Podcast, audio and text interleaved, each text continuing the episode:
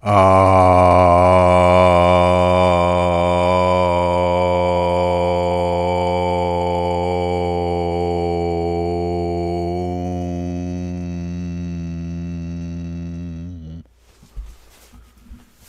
Thank you, Alexander.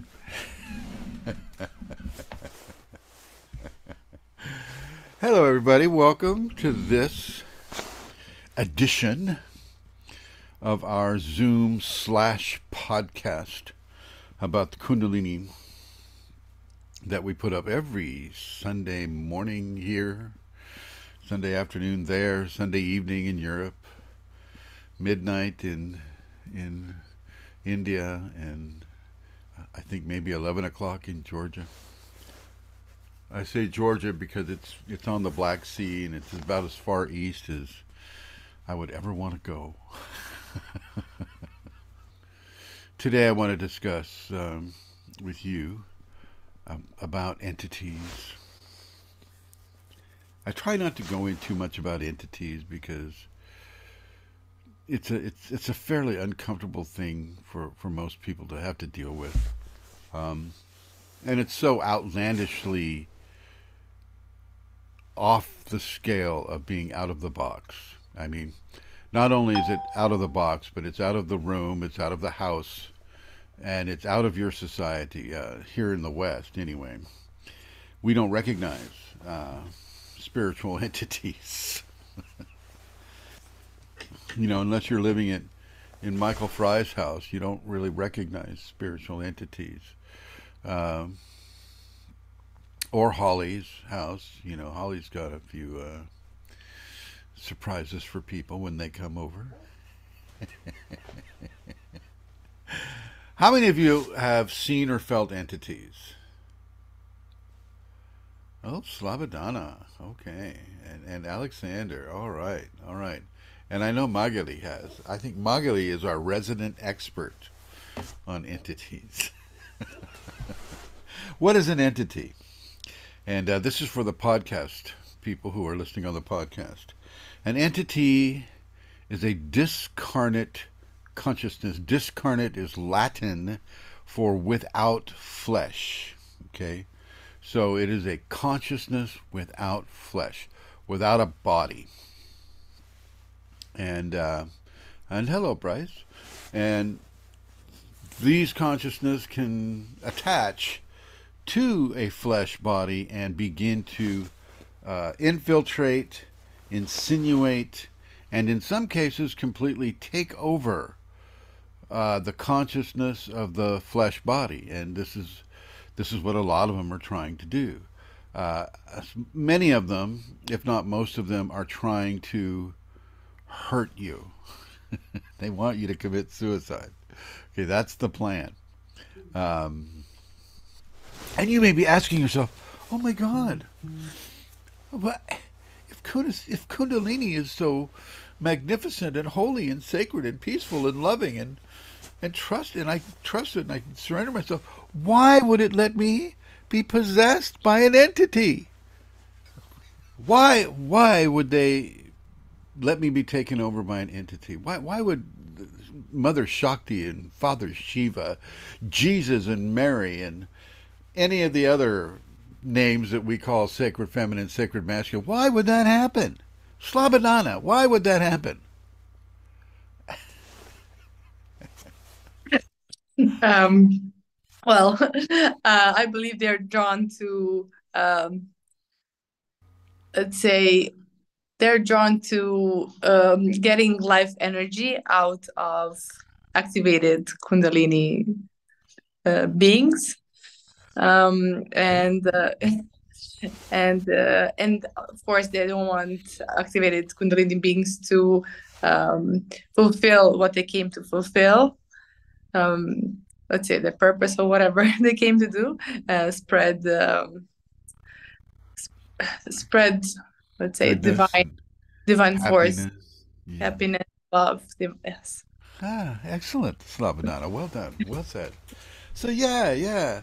You know they're attracted not only are they attracted to a, a, a, flesh consciousness but in many cases they're directed to a flesh consciousness directed in order to corrupt that flesh consciousness. To do as Slabodana suggests is to to ruin the uh, positive and helpful effects that that Kundalini person could have.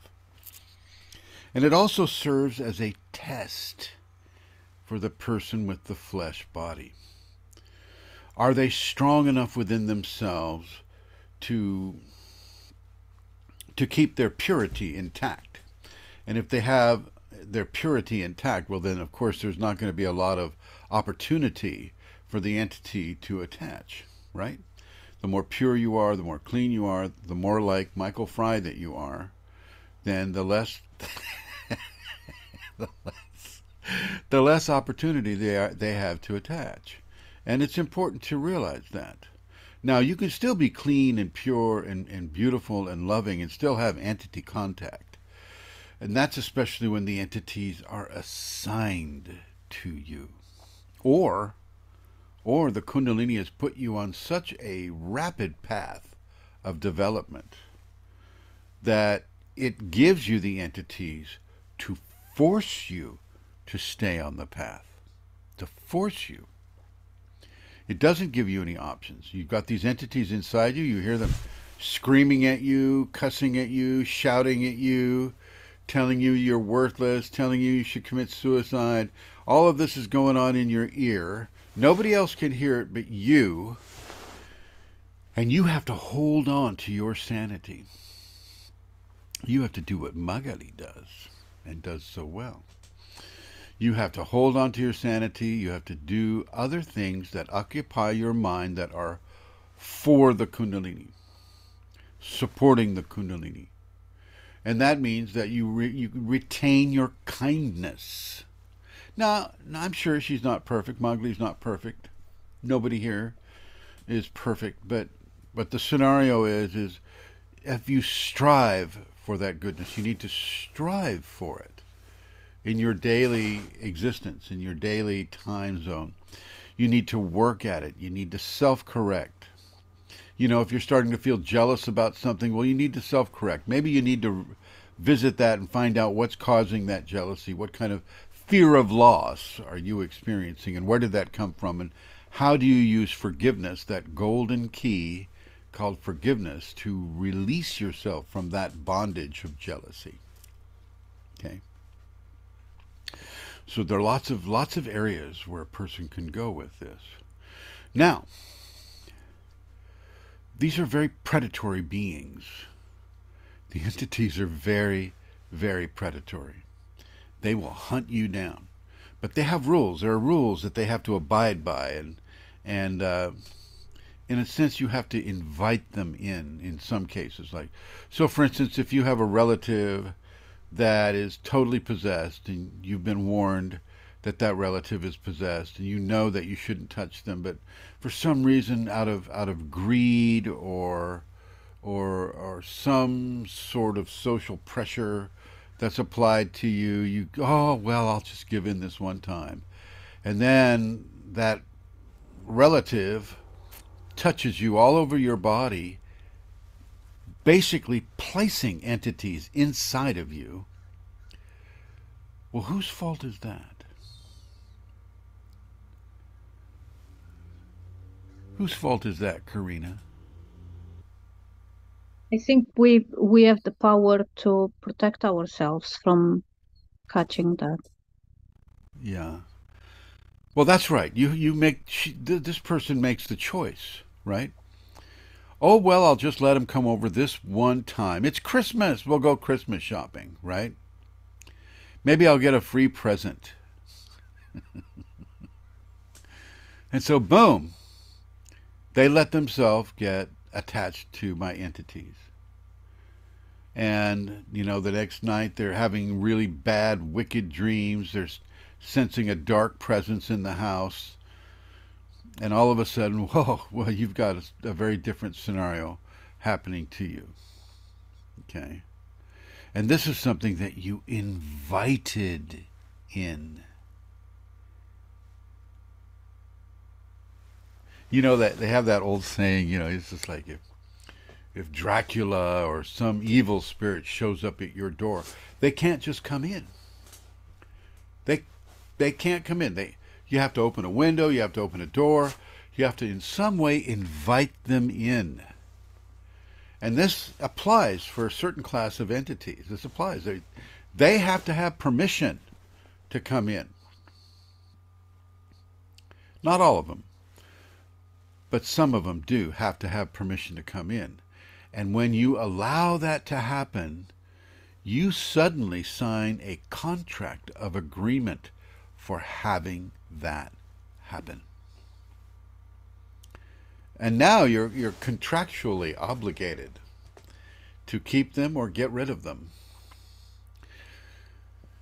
So keeping them's easy enough, you know, you just let them stay in your body and infect other people around you, turn into a couch potato, have evil thoughts, eat junk food, drink alcohol, uh, smoke marijuana, and basically live the normal American life.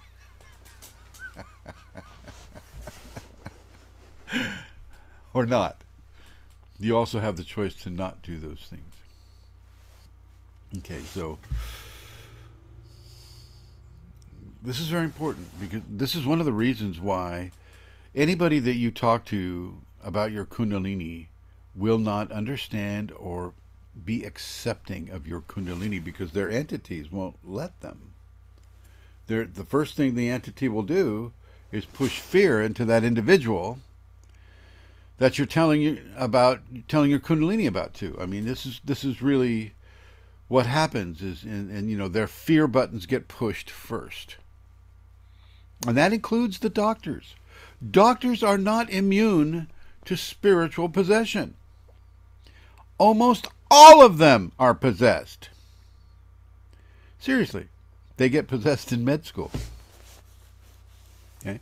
part of their training, you know, the, the med school training is is they, you know, they get possessed by the protocols that the med school forces them to uh, to adhere to. And one of those protocols is, well, well, Mr. Bryce, I, we understand you want to be a physician.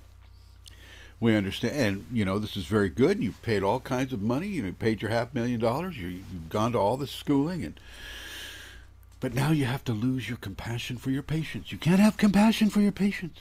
Oh, no, no, no. No compassion for the patients. We don't want any patient to feel more favorite than the other. We have to keep things fair and square. Okay? And it'll be so much easier for you when they die. You won't feel so attached to them. It's like rabbits. or it's the whole white mice syndrome that they teach you in in med school. And that's the scenario. That's the scenario of science. That is the programming of science. Sacrificed for science, right? Your emotional connection to your patient is sacrificed for science, which is exactly what the entities are going to push on you. Exactly. And the justification that it's sacrificed for science is is the reasoning because this computer here, this microphone here, this cell phone here, all these things are brought to us by science because science works. Sci- and it does work. You know, Mike Fry's not going to be able to put that coating on the side of the house without technology. Right. It, it's it's driven by air, right? I mean, you got the air pump and there. Yeah, right. So you got to you got to have the electricity, you got to have the grid, you got to have all the things that we have in our society, and it is all based on science, which is based on the erroneous pre- premise that you must sacrifice for science. You must sacrifice your mentality and most importantly your heart. You can't have love. And so this is a perfect environment for entities. So your doctor is going to be possessed. Your your dentist is going to be uh, possessed. Most of the people that you come around are going to have the angel on one shoulder, the devil on the other shoulder, and most of them are going to go for the devil. Okay. Most of them. Because it's easy. The devil gives you easy pleasure. Okay, the negative entity gives you easy results. The whole idea of easiness. Some, you know, getting stuff you don't have to work for. That's why the casinos are so uh, popular. You just go in there. You just go, okay, I'll, I'll hit on 15, you know, and you get a six, and you get 21. Wow, there's all this money. Money for just saying hit on 15, right? Or even simpler, you just put the money in the machine, pull the arm, and boom, there you, there you go. This is what we go for. We go for the easy path. And I got to tell you, Kundalini is not the easy path. It will not be the easy path. Some of it will be, you know, like it just comes, like for some people, it just comes to you naturally. Oh, yeah, I was like, I had a Coke and, and, and I was sitting in front of the TV and I was watching Mary Tyler Moore. And all of a sudden everything went white and I was having this spinal shaking and it was so amazingly good and joyful. You know, they didn't lift a finger to have that in this life. In this life, they didn't do anything, but they did all the work in a previous existence. The work has to be done. The work has to be done, and, and it has to be done in such a way that it breaks through the seals, S E A L S, the seals and the barriers to, um, that are arrayed against uh, a quote unquote normal person having the Kundalini. Uh, and, and, some of the normal people do. I mean, you know, I. I mean, Kundalini is never accidental, but sometimes it just seems like a normal person gets hit really hard, like from a uh, a car accident, or if they have a comminuted fracture of the spine, or you know, they. Uh, one of my ex students, uh, he had the skiing accident, you know, and, and, and he, he literally broke his back on a tree coming down a ski slope, and the Kundalini activated. It awakened. His name is Scott. He's in the movie. And it literally ripped his life to pieces. Two pieces. Not the broken back so much, but the Kundalini did. Before that, you know, he was a uh, an alcohol drinking, pot smoking, really normal human, uh, American human being. You know, it's like he hold a job. He was a he was a chef, and uh, mostly alcohol, I think, for him. And uh, you know, he he suffered mightily. He suffered he suffered strongly because of this. Uh, Bryce asked me what movie that was. I wrote a movie, and it, and it was picked up by a Hollywood producer. I think I have a copy of it here somewhere.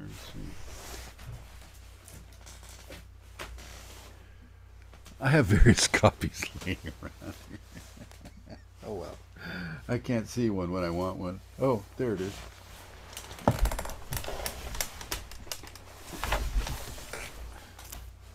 Oh, it's still in the cellophane. Let me let me polish it up for you.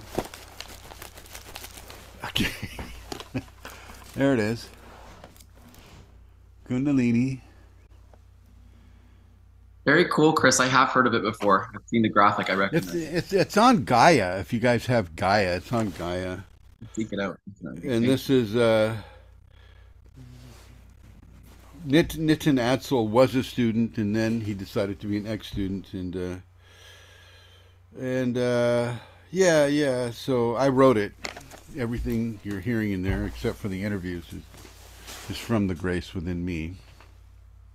But uh, yeah. Uh,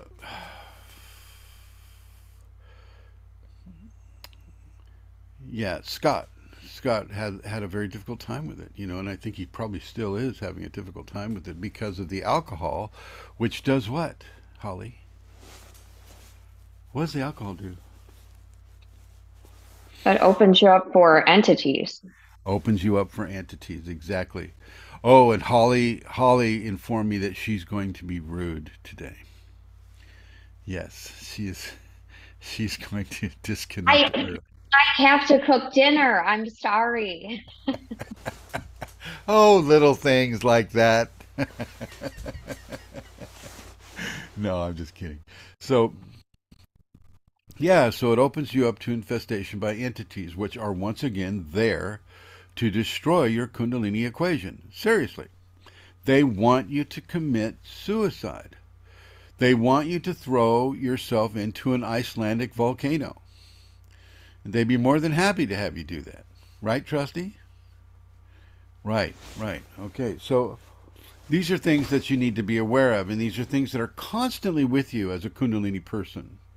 Constantly. Now, you may have achieved uh, uh, enough uh, strength and solidity and truth and purification from your activation if you've had a spinal sweep, from your spinal sweep.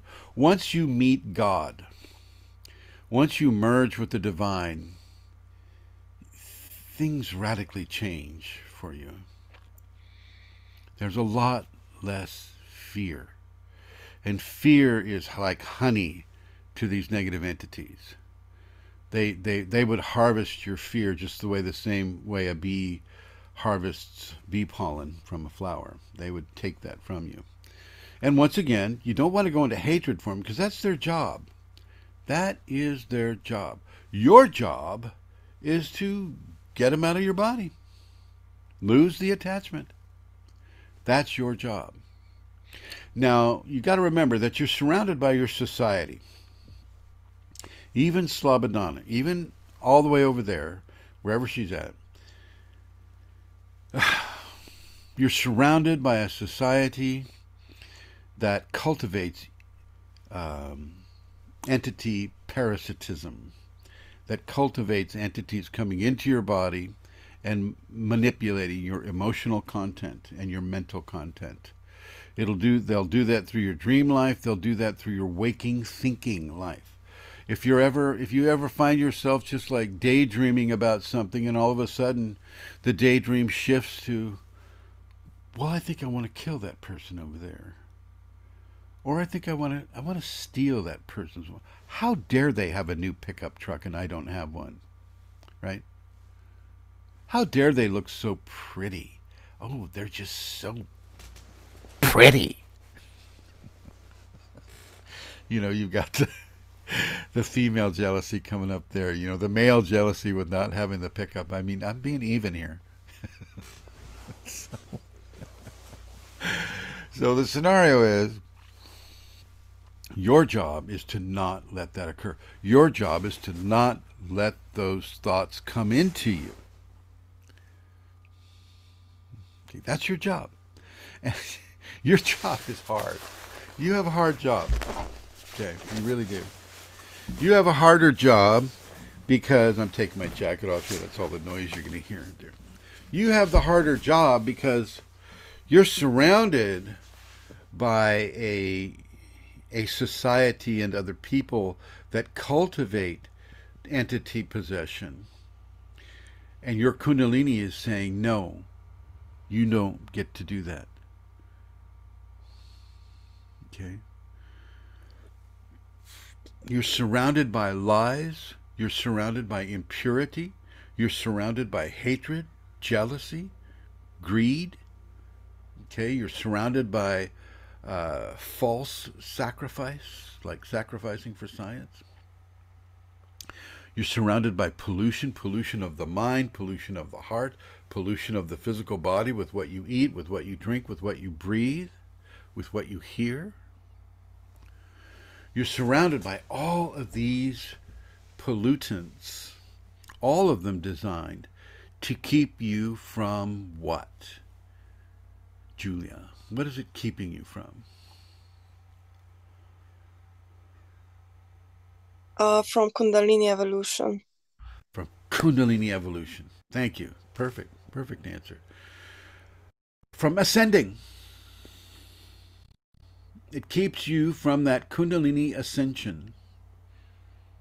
It keeps you from having that spinal sweep. It keeps you from your activation. It blocks you from your purification attempts. And it pushes you oh so steadily with pleasure. It pushes you with pleasure into doing things that are only going to pollute your system even more. Like getting that Christmas present and, oh, at the same time, getting yourself possessed. This is really, really difficult. Najmi says, Wow, I have these kind of thoughts long term, and it starts right when I wake up. That's right. And you know why it starts right when you wake up? Because that's when you're closest to your Kundalini. When I get up, I immediately go to the phone and start answering answering questions because I, am really tied into grace at that time. Now you might say, well, aren't you always tied in with grace? Well, yes, I am always tied into grace. I always I answer questions throughout the day, or the grace does, and but there are certain times of the day when I feel a uh, a bit stronger than in other times of the day when the distractions are stronger. When I first come back into the body from sleeping, and that's exactly what happens to all of you as well, when you come back into the body after you've been sleeping, your body is fresh, it's rested, it's been cleansed by the nightly cleansing process of the theta and delta sleep states. And you're ready to, to, to, to, to have this day that you're having. Okay, so you're at your cleanest in a way. You're most, most purified for the day, you know, for your 24 hour period. And uh, for some reason well this is why this is when i feel it the strongest and i think it's also when other people how about you michael fry or alexander or magali or holly what do you guys think yeah definitely definitely first thing in the morning it's stronger or if she when she wakes me up in the middle of the night you know at three Right. obviously. but Right. yeah, yeah definitely in the morning it's definitely, Definitely. stronger what about you holly Mine's lately, it's been at night and during like when she wakes me up. ah magali When I wake up, thank you and how about you alexander when do you feel it the best I was speaking with Magdalene about something similar, or because of waking up. I I'm a slowly morning person, and when I woke up, I need sometimes like half an hour, or maybe one hour, and then it, sometimes I feel that um, slowly, like before opening my eyes, and you know, uh, going over with that REM real uh, uh real eye mo- movement, you know, getting opening my eyes, and then I will start feeling the energy more and more and more and more. And when I will woke up like completely, then it will be I, I will feel it mm, like in, most intensely. thank you alexander how about you trusty Uh, I feel it like sometimes when I have to lay down, like in the middle of the day, and the Kundalini has to go through my body, then I like feel like really strong energies for like 20 minutes, 25. And of course, when I go to sleep, before I go to sleep, when I'm doing my prayers, I feel really much connected. And in the morning. very good very good julia how about you I think I'm a bit like Alexander. There's mornings when it's like very slow and I need a minute to kind of get going and move around and the energy gets to move into the body. So yeah, it depends. Hmm. Bryce says, I was practicing my hand walking in the park at night. Hand walking? So you were like walking on your hands? Is that what you were doing, Bryce? Bryce is otherwise occupied at the moment. And he says, and I was out of breath, panting. Suddenly I distinctly heard heavy breathing right behind me. I whipped around to see who it was and saw no one. Master Chrism, you previously had responded to this story by saying it was an entity. I'm curious whether Kundalini herself could have made this noise. It almost seemed like whatever it was was teasing me for being out of breath. But as much as it was surprising, it didn't feel malevolent or evil to me at the time. What do you make of this? Uh, yeah, she can she can make sounds that only you can hear. It's just happening to you. Um, but I'm not sure that that was her. I'm sticking with that was an entity. I'll stick with my original promise premise with that. Um, and I already showed you the movie, so you guys know what that is. And then uh, Najmi says that she's had this happen, and so so I think we've all had this happen to some degree within our Kundalini awakening. It almost goes hand in hand. Now, if you've had a spinal sweep, as I mentioned earlier, you know that you don't need to be afraid of these these creatures. Uh, a lot of that also, that confidence also comes from the fact that you are you've been guided to to have certain knowledge. You know, she's downloaded certain knowledge into you, but you're still surrounded by it. So all of a sudden, you become this lighthouse of love and and unity and affection and power. And like like a light does, it attracts entities. And so you get more entities because of your kundalini than you would otherwise have. And it doesn't seem fair, but it is fair. It is fair because it follows a natural law here on the on the uh, physical plane, which is the light attracts life. And like it or not, uh, negative entities are part of God's creation. And they will follow the same laws that some of the other life forms follow, such as moths or flies or mosquitoes or things of that nature. And these are also parasitic creatures. So it, you know, it makes sense from a physiological level that this would occur. Now, what can you do to rid yourself of an entity? Holly, what can you do?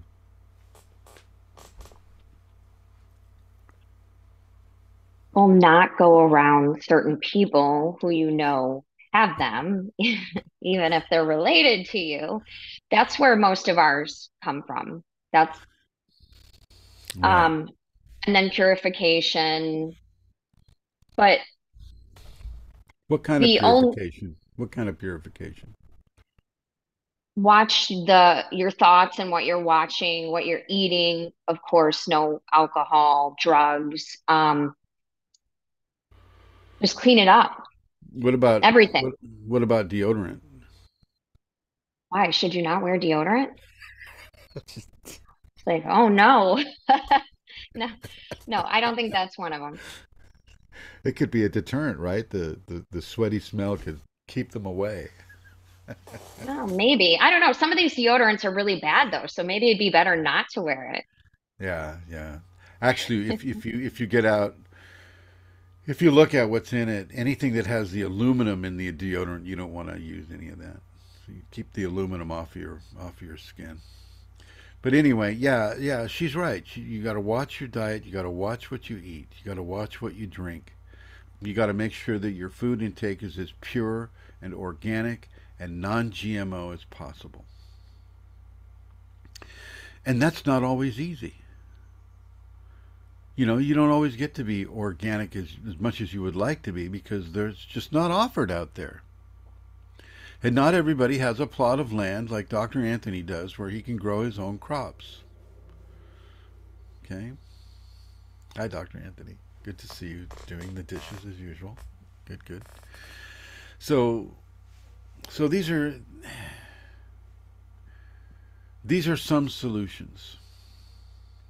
I'm going to add to it a little bit there. You could you what you if you have if you know you have entities and I know most of you will be aware one way or the other play music that is beautiful and uplifting all the time put the CD on repeat and play beautiful uplifting music all the time so that you're constantly filling your living space with the vibration of high uh, high ethical moral music you know this is it's not about uh, having sex to music. It's not a. It's not like that. It's it's it's it's music that is celestial as you can get. Uh, and I've mentioned uh, a, a few artists here. Um, I've mentioned um, Tchaikovsky has some very uplifting music, and, and that's if you're into classical music. If you're into classical music, Tchaikovsky is one, Chopin is another, um, some of Beethoven's work, uh, and certainly Brahms and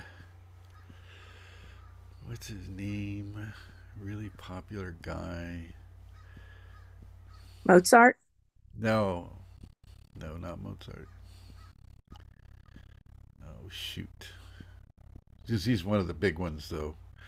Um, I'll think of him later on. Wrote he wrote the Brandenburg Concerto. Anybody know who I'm talking about here? Brandenburg Concerto? No. God, Dr. Is it Anthony. Bach? Weiner. Yeah, Bach. Bach. There we go. Thank you, Elizabeth. All right, so so these types, uh, if you're into classical music, that can work for you. If you're not into classical music, uh, Deva Premal, D E V A P R E M A L, uh, with the, a lot of her music is very positive, very uplifting. They're actually Sanskrit prayers set to music, and uh, the album that I'll suggest of, for you of hers is called Dakshina, D A K S H I N A. Dakshina. Have you had that one, Tina? Do you have that one? No, no. She probably mispronounces. I know Dakshina, but uh, Ah, okay, yeah. She she uh she's a devotee of Bhagwan Shree Rajneesh. She actually was a child when he was, you know, at his peak and and uh she did not get corrupted by any of the stuff that got to him. And so she was able to to live a very pure, clean existence. And it's translated from her music straight that purity is translated well and and she connected with a guy named Miten, although I like to call it Mitten because it's just kind of funny for me, you know, a guy named Mitten. But anyway, it's it's, it's actually pronounced Miten. That's her husband, I think, and they have a really great uh, flute player, a flautist. So, um, and and that that album is the first one I heard of her work, and my Kundalini definitely liked it. So I will pass that on to you. I also have an album that I'll that I'll uh, advertise here. Um, I have a copy of it around here somewhere, uh, and um, yeah, then that that will actually help people's Kundalini as well. Okay, and I want to thank Alexander again for telling me about the original sound for musicians button, which I have pressed. So I think you guys should be able to hear this. Right? You hear it? Finally, God, it's only taken me years. All right, so um, surround yourself with beautiful music. And, and make sure the lyrics are positive. It's not like, oh, my heart was broken and now I want to die. It's not that. It's not that type of thing, okay? I love you and you walked away from me. No, no. It's like, you know, I love you and I'll continue to love you and, you know, as the stars shine in the heaven and God smiles on us on earth, I will love you till the end of days. Da, da, da, da. Right, so use those types of, of lyrics and make sure the melodies are not harsh. Dissonance is used a lot in, in musical uh, literature. And I say literature not in the fact that you're reading about it, but in the fact that when people write the music, they like to use dissonance as a form of darkness. So you know you'll you'll have the uh, the guitar player. You know he's playing, and I'm air guitaring right now, so he's playing, and he brings you know the the uh, the guitar into feedback mode, right? Feedback. He's feedbacking and it's creating dissonance. And this is good because it's just a counterpoint to the beautiful melody that he's going to drop into. But I'm going to say keep the dissonance at a distance. Keep the dissonance at a distance. Um, beautiful melodies. Because you're not doing this just for pleasure. You're doing this for a purpose, and that's to rid yourself of entities. It's very important that you realize this. You know, and really, uh, within a Kundalini context, you don't want to live your life constantly for pleasure. You know, there's got to be some work involved. Look at Dr. Anthony's doing the dishes right now. Okay? He's listening to a, a podcast about Kundalini and he's doing the dishes. And so he's doing his work. He's doing, he's chopping the water, hauling the wood, and filling his brain with Kundalini information. This is what you want to do. Okay, it's not just for pleasure. And so you're not playing this music just for pleasure. You're playing the music to create an atmosphere that is conducive to positive, uplifting ethics and morals, thought patterns, and love patterns. Okay? And what the entity will do is it'll it'll it'll keep its distance. It'll it'll actually leave you a little bit because it doesn't want to be in that vibration. That goes that's like fingers on the chalkboard to the entities. Okay? So it'll keep a, an attachment here to you. It'll keep the attachment on you and it'll just kind of go off so it doesn't have to you know sit in that in that music that it hates. Now the attachment itself, see, the attachment itself will will start to degrade under those conditions. As long as you do it over and over and over. It's not a one-time thing. It's not a one-day thing. Oh yeah, I did what Chrism said and it all went away. No. but you can degrade it. You can degrade that connection. And then the next thing you need to do is to live those higher moralities, those higher ethics. You need to go out of your way to help a stranger. You need to go out of your way to forgive a person that may have hurt you or harmed you or, or upset you in some way. You've got to go out of your way to do these things. It can't, you can't just sit there and wait for it to happen. Oh, yeah, well, I let the guy cross the street. and then I drove on. No. No, no. It's got to be something where you actually have to lift your finger over and over and over and over.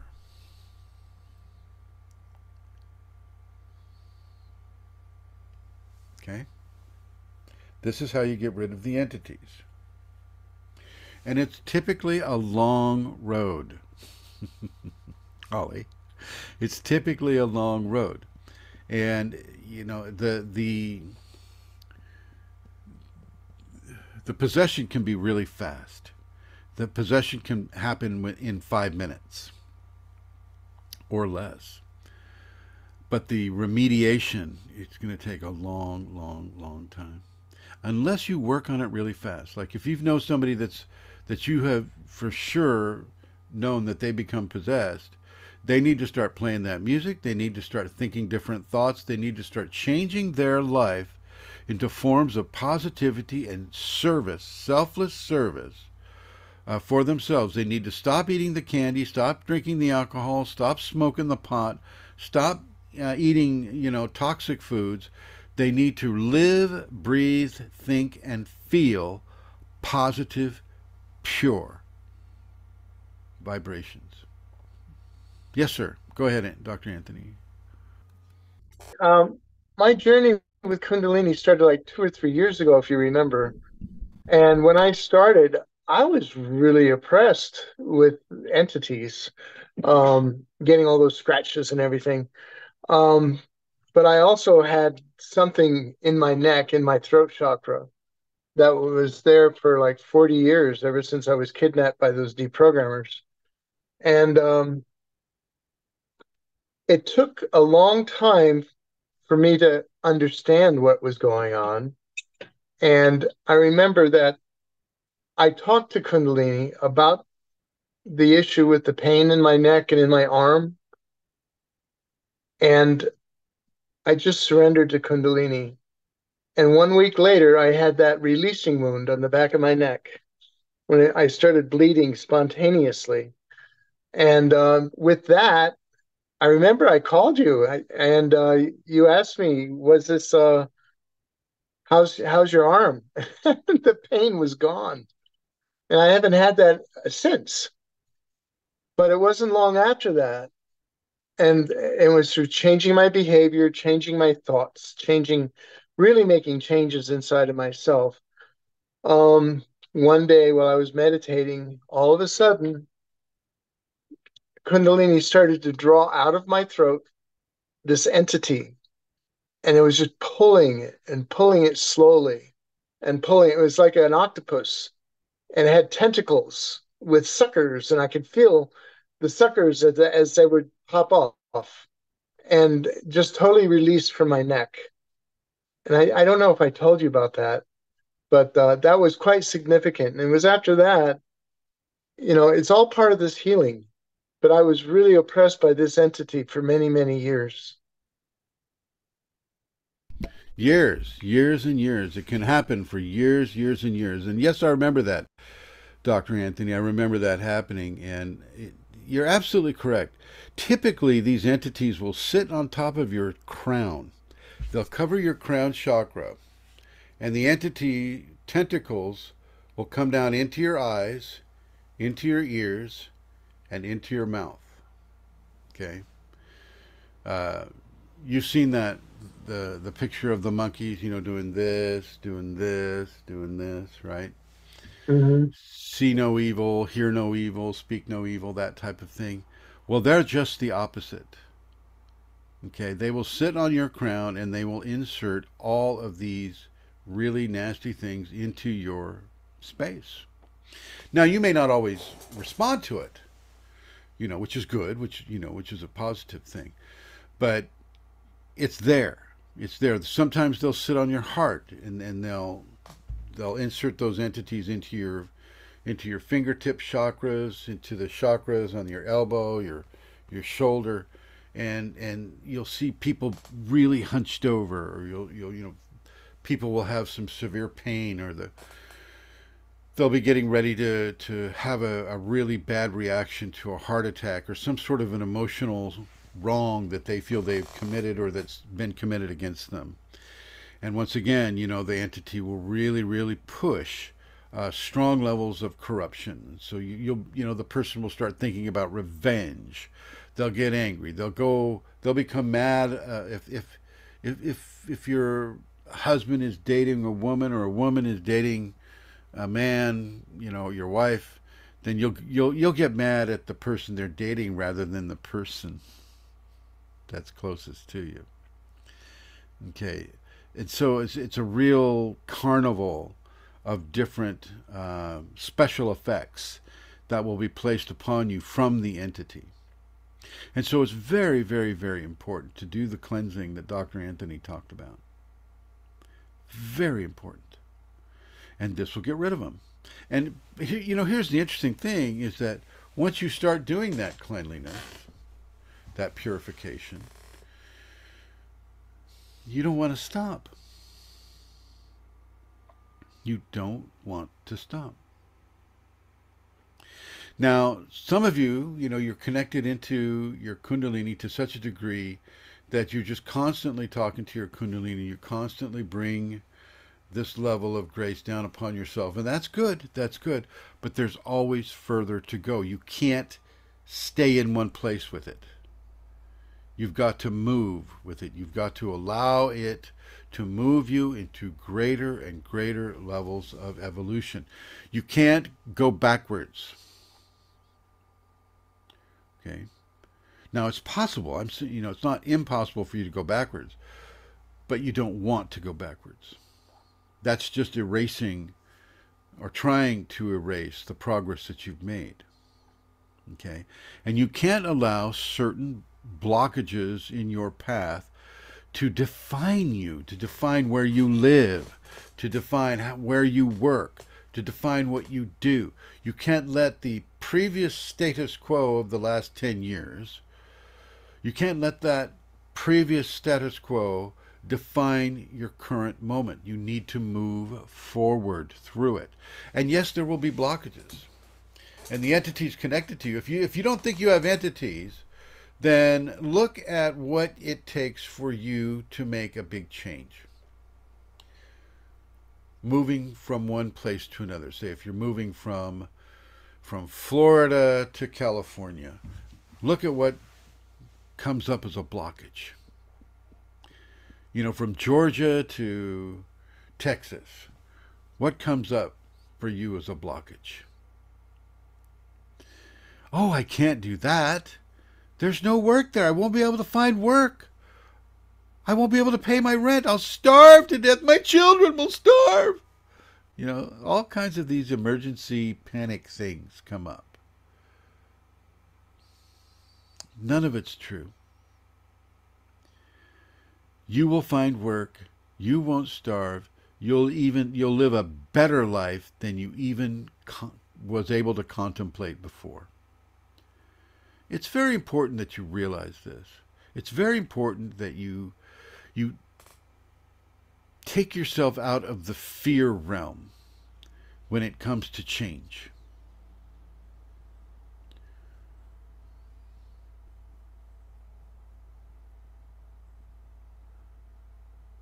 Yeah?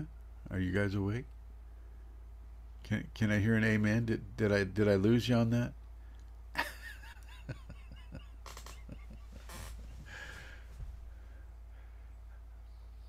How do you feel about this, Holly? I mean, I agree with what you're saying, but I'm struggling with the moving part and and making that possible or thinking that that can happen. So clearly, I have blockages. What are you doing to release those blockages?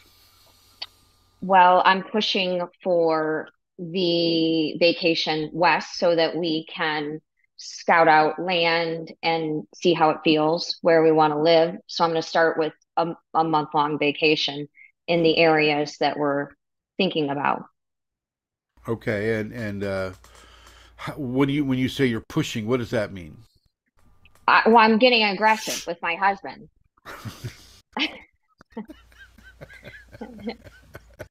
so I'm pushing him. I see. Okay, all right, good, good. You keep on pushing him. Keep on pushing him. Um, Holly also says here on the chat, she says, Palo Santo helps in my house, and it does help. But it won't cure it, but it will help. The entities do not like it. Matter of fact, if you have open mirrors in your house, blow the Palo Santo smoke on the mirror. Blow it on the mirror until you're pretty sure you have a fine patina of Palo Santo on the mirror itself. And this will this will keep the entities from coming through the mirror.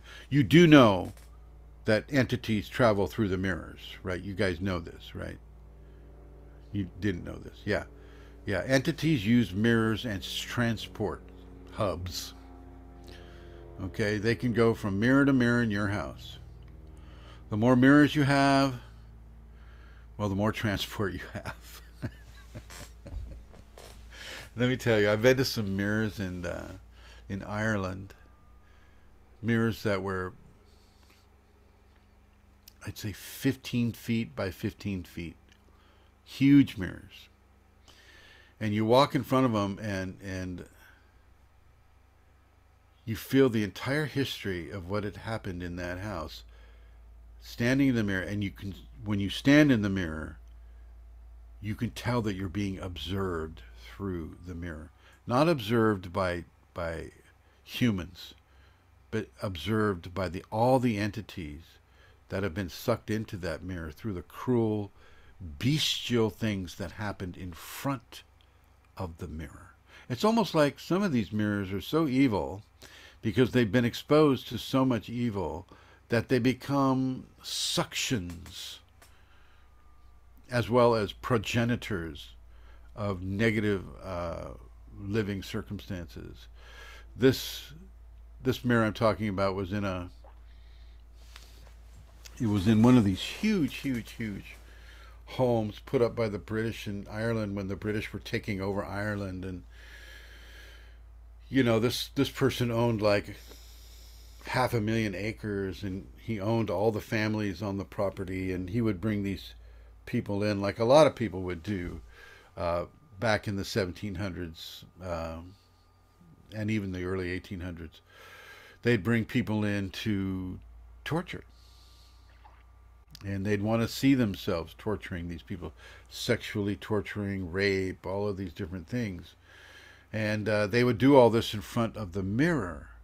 And the mirror would reflect all of these creations that these people would put out and it would record it the mirror would record it and so when you stand in front of that mirror you know 300 years later you're standing in front of that mirror you can feel a whole collection of negative things happening from that mirror and that house that glorious mansion a huge mansion with the the big pillars out front. I mean, you really big, big, big mansion. It burned down. It burned down. And then they rebuilt it. And it burned down again. And they rebuilt it. And it burned down again.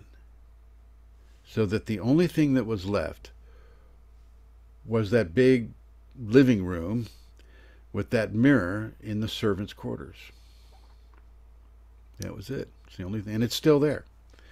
You can go visit visit it. It's in County Meath, and if you really want to, and it's totally satanic.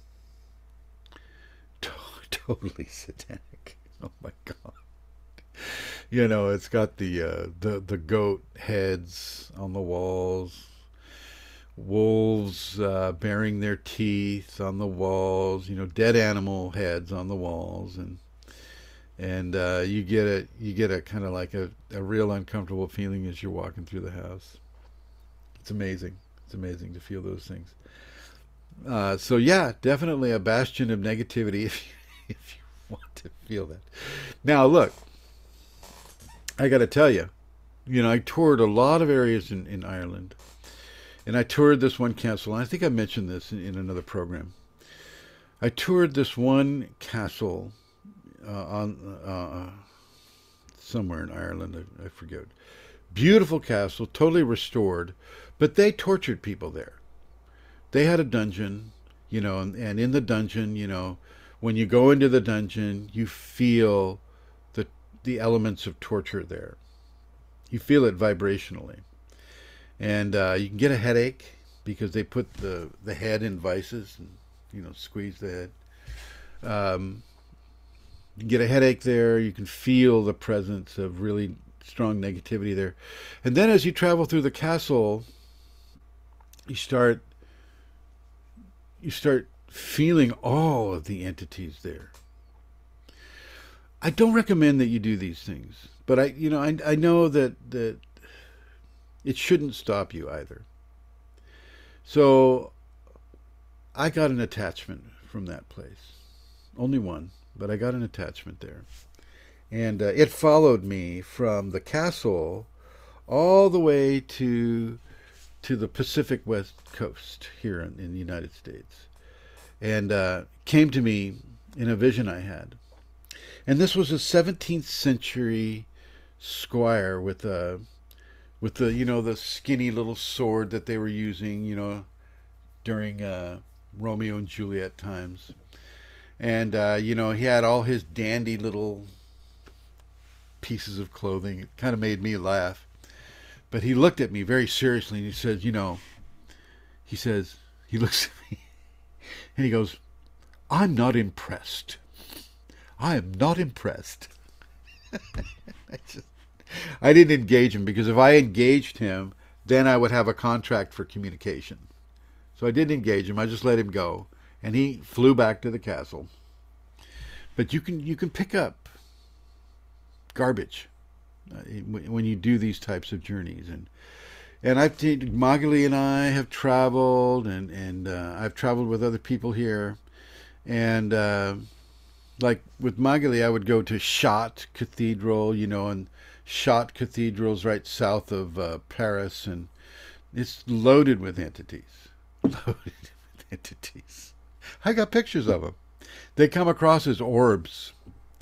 Uh, I got pictures of uh, orbs from Ireland too, and if you look at an orb closely enough, you'll see a face inside the orb. It's a person. That is an entity. And because it's being able to be seen, uh, that's an expression of low vibrational qualities. And it does match up with what I've seen. And so I don't see happy faces inside the orb. They're always a negative face. they're like, you know, they're just like, they're not happy people. And this, this is like the, this is a, first of all, you don't see the orbs um, psychically, you don't see them as orbs. If, if, I see an entity psychically, I see the entity. I see what they are. Um, I see the full body entity, so to speak. But when it's digitally frozen by the flash of a digital camera, that's when you see the little round, perfectly round in some cases, uh, encasement of the entity. And uh, this is the wandering ghost. This is the wandering ghost. This is what people don't want to become. This is a form of hell. That's part of a hell realm. To become a wandering ghost on this world because nobody sees you, nobody can interact with you, and you're basically alone in a crowd. Okay, all you're all you're able to do is observe, and you're only able to observe from the crotchety disposition that you have. So, so be advised. Uh, so you can pick up these entities these ways. Uh, you can live on a on a uh, massacre site, or you can live on a burial mound. Um, when I was growing up, I lived about 300 yards from a burial mound, a massive, massive burial ground that nobody really knew about except us. And, and the University of California at Davis would send people out there, uh, archaeologists. It was a massive site. It was it was acres big, acres, acres, and it had that really soft, powdery soil that you get from people being buried there for thousands and thousands and thousands of years. And the farmer who was farming that field would not farm that site. And that takes a lot because, you know, that's that's a big chunk of acreage that you don't get to make money from, right? And so that farmer, you know, just like and if he did, oh boy, would would hell open up for him. And we knew, we knew that after nine o'clock you don't go out there. You don't camp out there. You just don't go out there. But I would go out there in the daytime and I would ask for gifts and I would immediately receive the gift. Baby teeth made into necklaces, little pieces of abalone, arrowheads. You just sit down anywhere and you sit, you sink into the soil because it's so powdery. It's, it's got so many human remains in it that you sink into the soil. It's very interesting. Uh, but I would go out there and, and, you know, they would give me these different gifts. But I never got haunted from that place. I never picked up entities from that place because of the sacredness of the site and the fact that I wasn't doing anything. When you're a little kid, you don't know to do anything evil. Yes, Anthony, Dr. Anthony, go ahead. Yep. You know, here in here in Texas, we have lots of um, Indian sites. And one of my favorite things to do would be to go out into the desert and just walking the dunes and occasionally finding an arrowhead. And one day, this is like five years ago, I um, found a grinding stone. It's called a mano. Yeah. And uh, they are usually matched with a metate. But uh, yeah, I, I, picked up this beautiful mano and I was walking walking in between two dunes, and all of a sudden there was a whoosh of wind, and then I heard a, a like a, a yell, hiya, and I got hit on the head with like a, a tomahawk, and I looked, and there was nobody there. so obviously, it was uh, was a spirit of an Indian, a Did Native it- American, who was did quite upset with me. Did you put it back? No, no, I brought it home, and I I made an altar, and with the stones in the back of my yard, and I took all whatever arrowheads, whatever I had found, and I put them all on that altar, and I prayed, Oh, and I prayed, I prayed for the Native Americans. I I asked for forgiveness, not only for me, but for all people that had, you know, betrayed them or or hurt them, and also I asked for the, them to be forgiven as well. And I I asked that uh, the Spirit of God would come and escort them to heaven, not only them but their descendants and their ancestors. Mm-hmm. And when I did that, there was this whoosh of this energy that would just went up, and I could feel it just go up. And when I walked into the house, the house was filled with the smell of desert wildflowers. Oh, nice. And, and my wife says, What is that beautiful smell? And I said, You know, th- that's a sign from the Native Americans. It was a, a, of gratitude. And and uh, because I just prayed for them to be liberated. And um, it, it lasted for about 10 minutes. It was wonderful. Nice, very nice. There you go, ladies and gentlemen. Very, good, very good story, uh, Doctor Anthony. So yeah, yeah. Uh, if you happen to live near a site or on a site like that, go ahead, Holly. Before this house, it was the same. We had the same situation you were describing. It was in a behind the house were bur- Native American burial grounds. The farmer wouldn't farm that specific area. Um, even they knew better. Um, and then even like at night, there would be just this dense fog that would be over that area. Um, but in that house, my, uh, one of my children would something would come and transport him somewhere else every single night. They would take him. Um, and that, I mean, he was terrified and he would beg me, please don't let them take me. I wasn't awake at all then. I didn't know anything. But, and he still has issues with being taken every night. That's why it's time to go.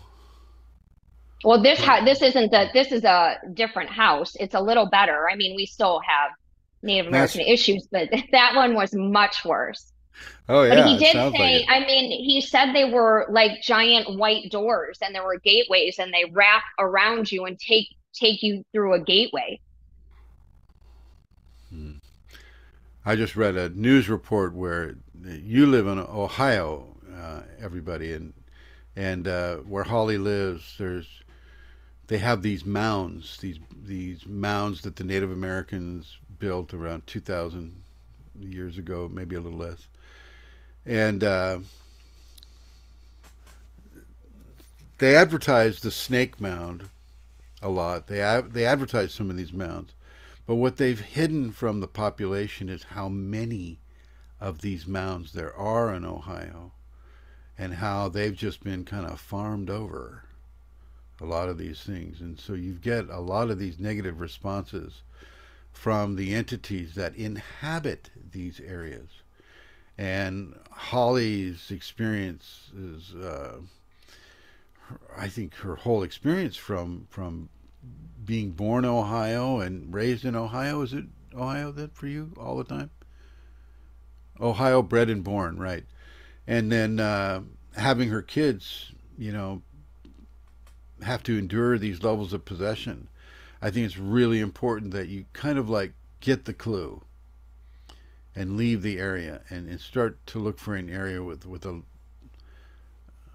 a bit more respect for the ancestral uh, lineages that that were there for thousands of years. And as you do what Dr. Anthony did, now if if I were Dr. Anthony and I got hit by the tomahawk in the middle, I would just put this stuff back. That would be I would I would say, "Oh, sorry, didn't realize." You know, put the stuff back and let it go. Let it go at that. Uh, but he did he did something interesting too. He brought it all back and he put it all together, and he actually committed a healing upon the whole scenario, which I think is really admirable as well. Uh, but for Holly, I think the best thing that she could do would be to leave the area, especially when you have kids that are destined probably to have their kundalini come up, like the one she's talking about. And, you know, there's a lot more uh, going on with that uh, that we don't know. And I don't, you know, I don't want to, uh, you know, scare anybody or anything like that. I just want to make sure that uh, you guys get the, the message. Sometimes, well, you share this world not just with animals and and physical creations. You share this world with spiritual creations as well. And they also have a say in things. And if you don't believe that, then go spend a night on one of those mounds behind Holly's house. Behind her her old house. Go go do that. And tell me there is no uh, efficacy to the rights of Native Americans that have passed. I dare you. And you'll come out possessed, and I'll have karma for that, so don't do it. don't do it. But yeah, yeah, yeah. Mike, uh, Michael Fry says black tourmaline helps as well, and this does. Uh, you know, he says I hit them with love, compassion, and a big smile. Most of all, no fear, and that is true. That is true. That is very, very true. So constantly try to rearrange your life around these qualities uh, compassion, love, no fear. Black tourmaline helps. Palo Santo helps. Sage helps. Um, even some of that Nag Champa uh, incense can be helpful. Okay, so so think about these things with regards to entities. Entities are around you all the time. You're not going to escape them. You're not supposed to be able to escape them. What you can do is keep your physical body clear as much as possible of negative entity influence. This is part of what builds the ladder, builds the bridge into your Kundalini awakening. This is part of what allows your body to be purified to the point where you merge with divinity. And divinity merges with you. And it's not just the spinal sweep that does that. It's learning how to live with the spinal sweep. It's learning how to to go with the catapult that the spinal sweep gives to you so that you're not just sitting on your laurels uh, not progressing anymore. So oh, I've had a spinal sweep, I don't have to do anything now. it's all been done. I'm there. okay. No, you're not there. You're at the beginning of another journey. And you've got to walk that journey. You've got to take the time, make the effort, walk that journey. Clearing yourself of entities is part of that journey. And it's not just a one time thing. It's something that you constantly need to do, especially if you live in Perth and drive a BMW, especially then. Okay. all right, all right. Entities can make your car malfunction. Yeah, yeah, yeah. They can get into the computers of the car and mess them up. Okay. There's all kinds of things. They can push things, they can push you downstairs. They can sit on the end of your bed and the entire bed will go down. I've had this occur. These are entities. These are people that have passed on that haven't moved on. Okay? This is a real deal. And you just have to learn how to navigate your way around them and through them. You can go right through an entity and not have it attached to you. Right through them. with the Kundalini, as you have the Kundalini and you begin to see these entities, you can see the heads coming out of walls. Yes, it's scary at first, but you just got to greet it with a smile, like like Michael Fry says, uh, compassion if it's if it's necessary. Otherwise, you just you don't want to change them. You let them be as they are. You let them be as they are. You just change yourself and your response to them. Okay, you're not trying to give them a healing. Big mistake. People often go, "Oh, I just I just want to give them a healing. I just want to I want them to feel good." It's like, "No. No. You don't try to give them a healing. You let them be as they need to be. They have a job to do. It's to terrify and corrupt humans. You're not going to heal them from that. What you're going to do is you're going to give them energy that they can transpose into negativity so that they can either attack you again or they can they can attack another person. You don't try to heal entities. You let them be as they need to be. You change yourself. You allow yourself to be changed. And that takes the, the tentacles right out of your eyes, right out of your nose, right out of your mouth, right out of your ears, right out of your heart, right out of your uh, reproductive areas and and you know your bottom because they, they send the tentacles there too. Okay, they, they will send the tentacles in every area that has an orifice. Every every area, and you can feel them. You can feel them. Nice. Anybody been attacked sexually by the uh, the entities? Anybody have that feeling? Yeah, yeah, yeah. You can feel them down there. You can feel them uh, and the energy collecting into the into the ovaries. Uh, the ovaries will vibrate. The ovaries will actually have little kriyas sometimes. Uh, same with the testicles. Same thing. Uh, these things are common. They are common, and it just it's just letting you know. Your body's letting you know. Oh, there's something there that shouldn't be there. Okay. So, how are you looking at sex? How are you looking at your relationships with other people that may involve sex? How are you looking at uh, honoring your reproductive, uh, your natural reproductive formation? You know, what is your psychology around your your um, your gender? What is your psychology around having sex? What? Why are you doing it? Why do you even have sex at all? All of these things are open to corruption. All of them. Every single piece. And there's a very specific thing that you don't want to do with sex all the time, and that's have sex for enjoyment. I know. It's the ultimate self sacrifice. Okay. Now the Kundalini, you can you know, the Kundalini will make you have sex. If she wants you to have sex, she'll make you have the sex. Uh, and, you know, it'll be tremendous. It'll be a tremendous experience, religious experience. But you don't just to get it, you know, start masturbating or self-stimulating and, and it's like think that you're being spiritual. It's like, oh yeah, this is my sacrament to the divine. I'm just to do this. And, and then I'm to try to force that energy up my spine no. no. This this is a huge mistake that a lot of people uh, make. They've read some books out. There's some books out there that say, yeah, yeah, you can become the multi-orgasmic person or the multi-orgasmic man, or you can like live forever. Da, da, da.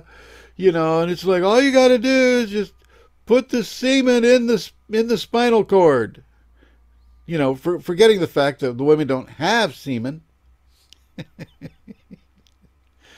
Well, uh, co- coital fluid in the spinal cord. I mean, it's just bullshit.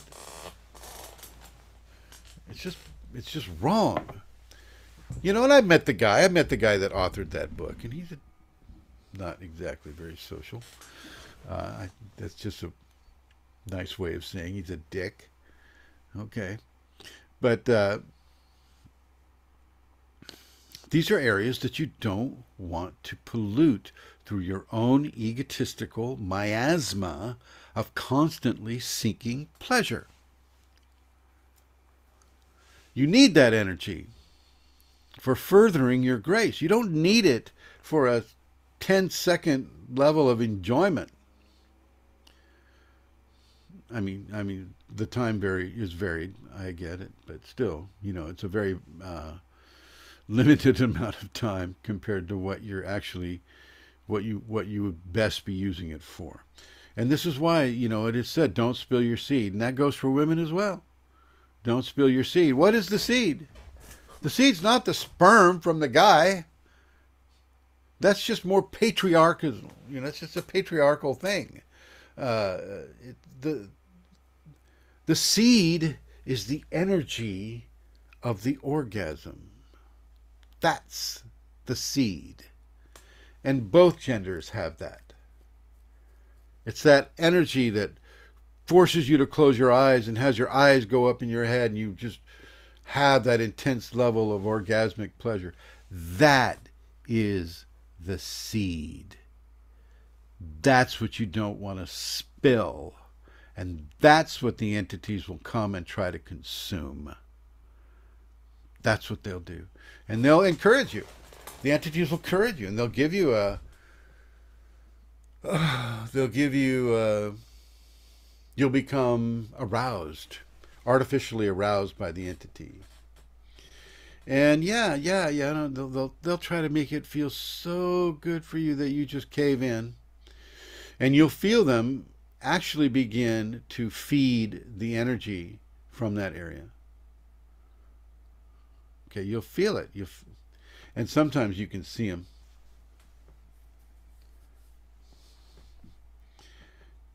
This is what you want to avoid. And so, another part of this is the purification of the sexual being, the sexual identity, the sexual proclivity towards orgasmic experience. Okay. This is part of purification, and this is this is where some self-denial comes in. And oh, try explaining that to your unactivated husband or unactivated wife. Oh, try explaining that. Oh no, honey, I don't really feel like it ever again. you know what I'm saying? Some of you know what I'm saying. So but sometimes, you know, you'll you'll you'll get the urge to do it from the kundalini and she will you know she will allow that to be a very special thing and that's good and that's how it should be it shouldn't be something that is just run of the mill something that oh yeah it was kind of good. Not not really but sort of i was kind of there but not. You know that's just that's just wasting that's just spilling your seed for no reason. Okay? You guys understand this? And Donnie's going, yeah, yeah, yeah, move on. okay. I can see all of you. I can even when you don't show me your picture, I can still see you. all right, all right, all right. Any questions about this? Let me see a hand. Go ahead, Ollie. Okay, so should I never like when I have sex with my husband, should I never have an orgasm?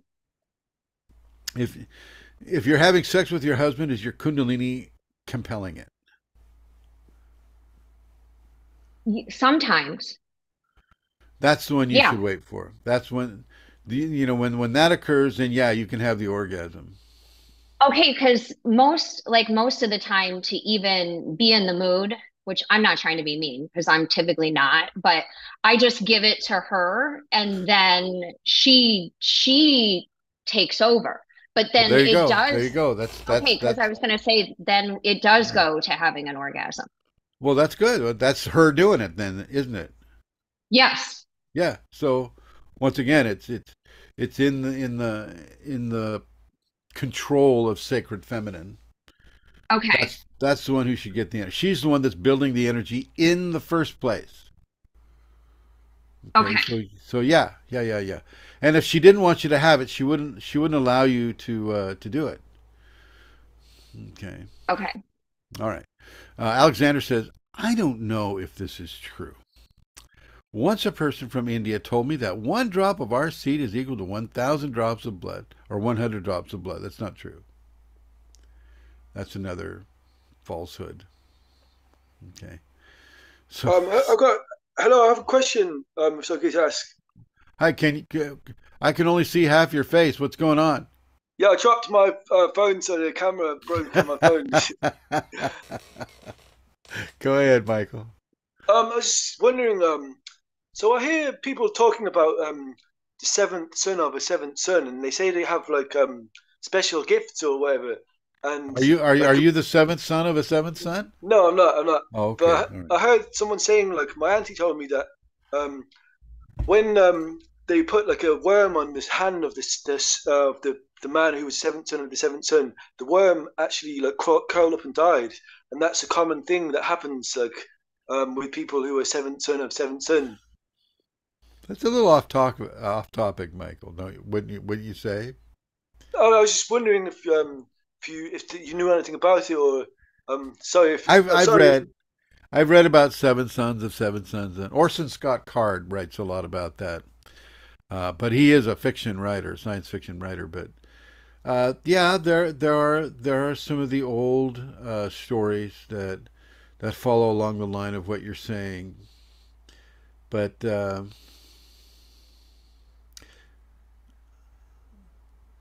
I'm just looking at that right now. Just a second.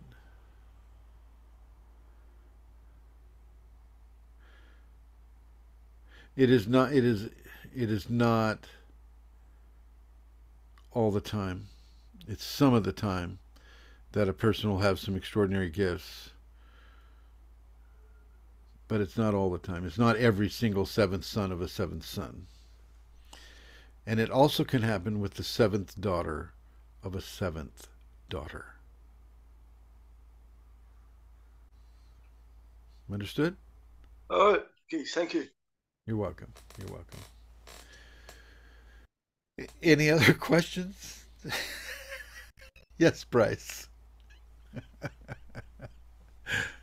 Chris. I had typed a little question, a, a story slash question about an entity uh, back at about 3:12 p.m. I just I wondered if you missed it. No obligation, of course, to comment on it, but uh, or I can speak about it if you prefer. What are you What are you saying? Could you talk slower? Yeah, of course. I had an experience in the park last summer when I was um, newer to Kundalini, and I was practicing some hand walking and handstands. Yeah, And I- yeah. Uh, I we we on actually. We actually went over that while you were talking to somebody else. Oh, you did. I'm sorry. Yeah, I Yeah, missed that. yeah, It was not yeah. You. Yeah, you were you were. Oh, you're at work. Oh, okay. Yeah. All right. Is there a cold understand. version you can Yeah. I, I, I, I, I, it was an entity. It was an entity. Blessing. Yeah. Yeah. Yeah, yeah. I don't feel like I received any kind of attachment from that. So for that, I'm grateful. But Yeah, so that's a good thing. Although you have plenty, uh, you know, maybe it just felt that you had enough. okay. All right, all right, very good, very good. Anybody you. else have a quick? Thank you, thank you, Bryce. Um, oh, Holly's going to be rude. She left us. Okay. I'm just kidding. By the way, if you have to go, then it, then go. Don't worry about it. Um, anybody else have a question about this subject or any other subject that comes to mind for them Uh, I wanted to make a comment, or maybe it's a question. I'm not sure yet, but um, I'm actually from Serbia, Croatia, uh, ex-Yugoslavia. So um, there's this movie about Nikola Tesla, and um, I think it's in Serbian, I'm not sure, or Croatian. But um, in the movie, um, this is the first time I saw this information anywhere about Nikola Tesla, that he never shook hands with anyone and he Right. wouldn't stand close to people. He would stand maybe like two, three meters further away from people he yeah, would talk yeah. to. That's that's that's very similar to a, a, an advice I was given to tell Mhm. people: don't go up and hug anybody, especially somebody you don't know. Don't just go up and hug them because you know here in the states, you know that's kind of an expected thing. Say, oh, no, don't do that. Don't do that at all. You know, I would say don't even shake hands with them because they travel through touch. A lot of them travel through touch. I like the, what the Japanese do. You just bow. That's fine. You know, at distance. Uh, yeah, also, uh, you know, when someone in the store somewhere I'm walking and, you know, uh, people like to uh, touch kids on the head when they walk past, Ah, yeah. which No, no, no, no, no. I don't like. And every time someone touches my kid, I'm just shaking it away. Put a hand, put a hat on the child. Put a hat on the child. hat. Yeah, yeah. Now, now I've been to, uh, uh, I've been to Croatia, Mm-hmm. and I have been to uh, um, right outside of Sarajevo, and those two countries. Wow, a lot of entity stuff from the 2019 wars, or was it 2000? No, it was 1999. I think that's what it was. Uh, those, oh, jeez Louise, you know, Bosnia is just amazing in its level of entity. Yeah. Uh, wandering ghost, uh, land current, landmine activity where you can you can still step on a mine there and blow yourself to pieces. Um, yeah, yeah, I've been there and I've been to the places. They still have the bullet holes in the buildings. Uh, in Croatia, yes. Well, in Cro- but also Bosnia too. Big Bosnia too, yeah. Yeah, exactly. Yeah, big time. And we're talking 50 caliber machine guns. We're not talking little ones. And uh, you can walk those streets, and you can walk it at night if you want. But there's still there's a lot of negative negative activity. A lot of people died in fear, and when you die in fear, that also prohibits you from moving on. Okay, you got to be aware of these things. Uh, where you wherever you've had a war zone, like you know, Holly had uh, massacres uh, where she currently lives, and there were other massacre sites where she lived before. So she's like a massacre magnet. So she, we're trying to get her out of there. Um, Bosnia is a is a is, is one big massacre site. So are parts of Croatia. Uh, Serbia, not so much. I don't think the war got into Serbia s- uh, very much. Uh, well, the 99 one, Yeah. which I lived through, uh, yeah, yeah, you would know. Go ahead. yeah, was um intense. I wouldn't say as many victims, but however, because this was um Yugoslavia, this whole part of you know Serbia, Bosnia, Macedonia, blah, blah, blah, um, the Second World War,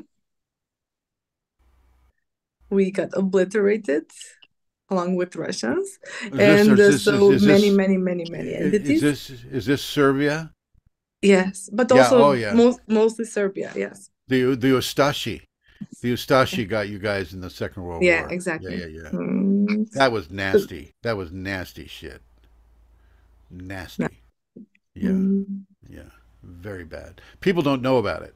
Yeah, well, they re they reverse it. Actually, they reverse it. Usually, they reverse it in the media. They reverse it. Um, yeah. however, um, one thing about Serbia maybe that's not very known, and that is uh, twisting the media, is that uh, people in Serbia live by tend mostly right uh, to live by um, let's say God's laws in the sense that uh, they're family people and very um, hmm, giving, welcoming, uh, helpful. Slobodan Milosevic wasn't that way though. No, but in the end, he realized there's one interview where he realized who he was messing with. In the end, In the, what I think it was his last interview where he actually said it all. Maybe I don't know if you saw it, but um, he realized who was he was um, well working with. Unfortunately, right? Yeah, yeah, yeah, yeah, yeah. So, so, I think the the Serbian people in general, of which uh, um, uh, uh, Tesla was a Serbian. He's a Serbian person. Yeah, yeah. There's And, a uh, big debate, but yes. No, Yeah. no, no. He No, was. he was Orthodox and Serbian, but uh, part of what he was born is part of Croatia now, but he's Serbian. Oh, okay. Well, I've been to the countries there in question, not Serbia, but I've been to Mhm. Bosnia and I've been to Croatia. Mhm. And I set up I set up pillars of light. Pillars of light are where you open a wormhole Yeah. and you spin it and uh, you put a program in the in the pillar of light that allows people to move on if they can forgive. If they can forgive. And that's the golden key. Once again, forgiveness is the golden key. It will help you move on. And and those pillars of light are still there. I've done it throughout the Civil War areas in the United States as well. And those things will really work. And they ha- they continue to work. There's a place in Ireland where people had their heads cut off, like an entire town and shiploads of people had their heads cut off and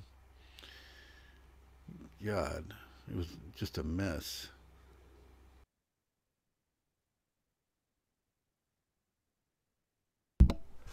Just a mess. Ugh.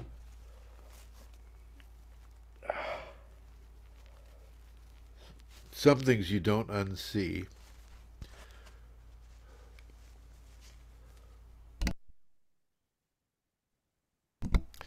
So yeah, so you put up these pillars of lights, and it can be kind of an, a, a healing for those who can reach for it.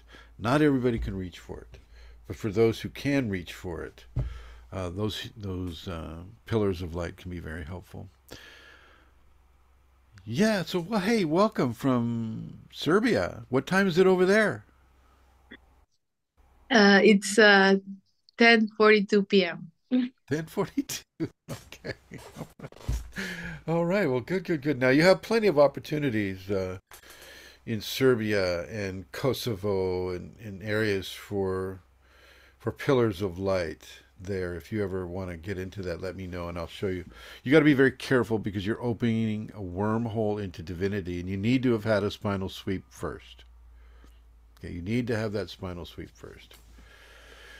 But it's Um, but uh, spinal sweep, you mean Kundalini activation from the bottom of your spine? Is that what you I, mean? yeah, but I actually mean through the Kundalini, merging with Merge. divi- divinity. Yeah, yeah. So that way, when you open up a a wormhole, you're not you're not hurting you're not hurting yourself or other people, other creation. All right. All right, very good. And I want I want to welcome Sarah to the program. Hello, Sarah. Um, listen, entities. I, I prefer that you don't see them as negative unless they come at you as negative. Then, of course, then you- of course you can see them that way.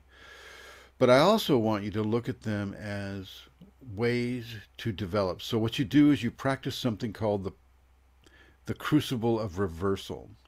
So every time an entity tells you or compels you to do something evil, you turn around and use that as a trigger for doing something positive.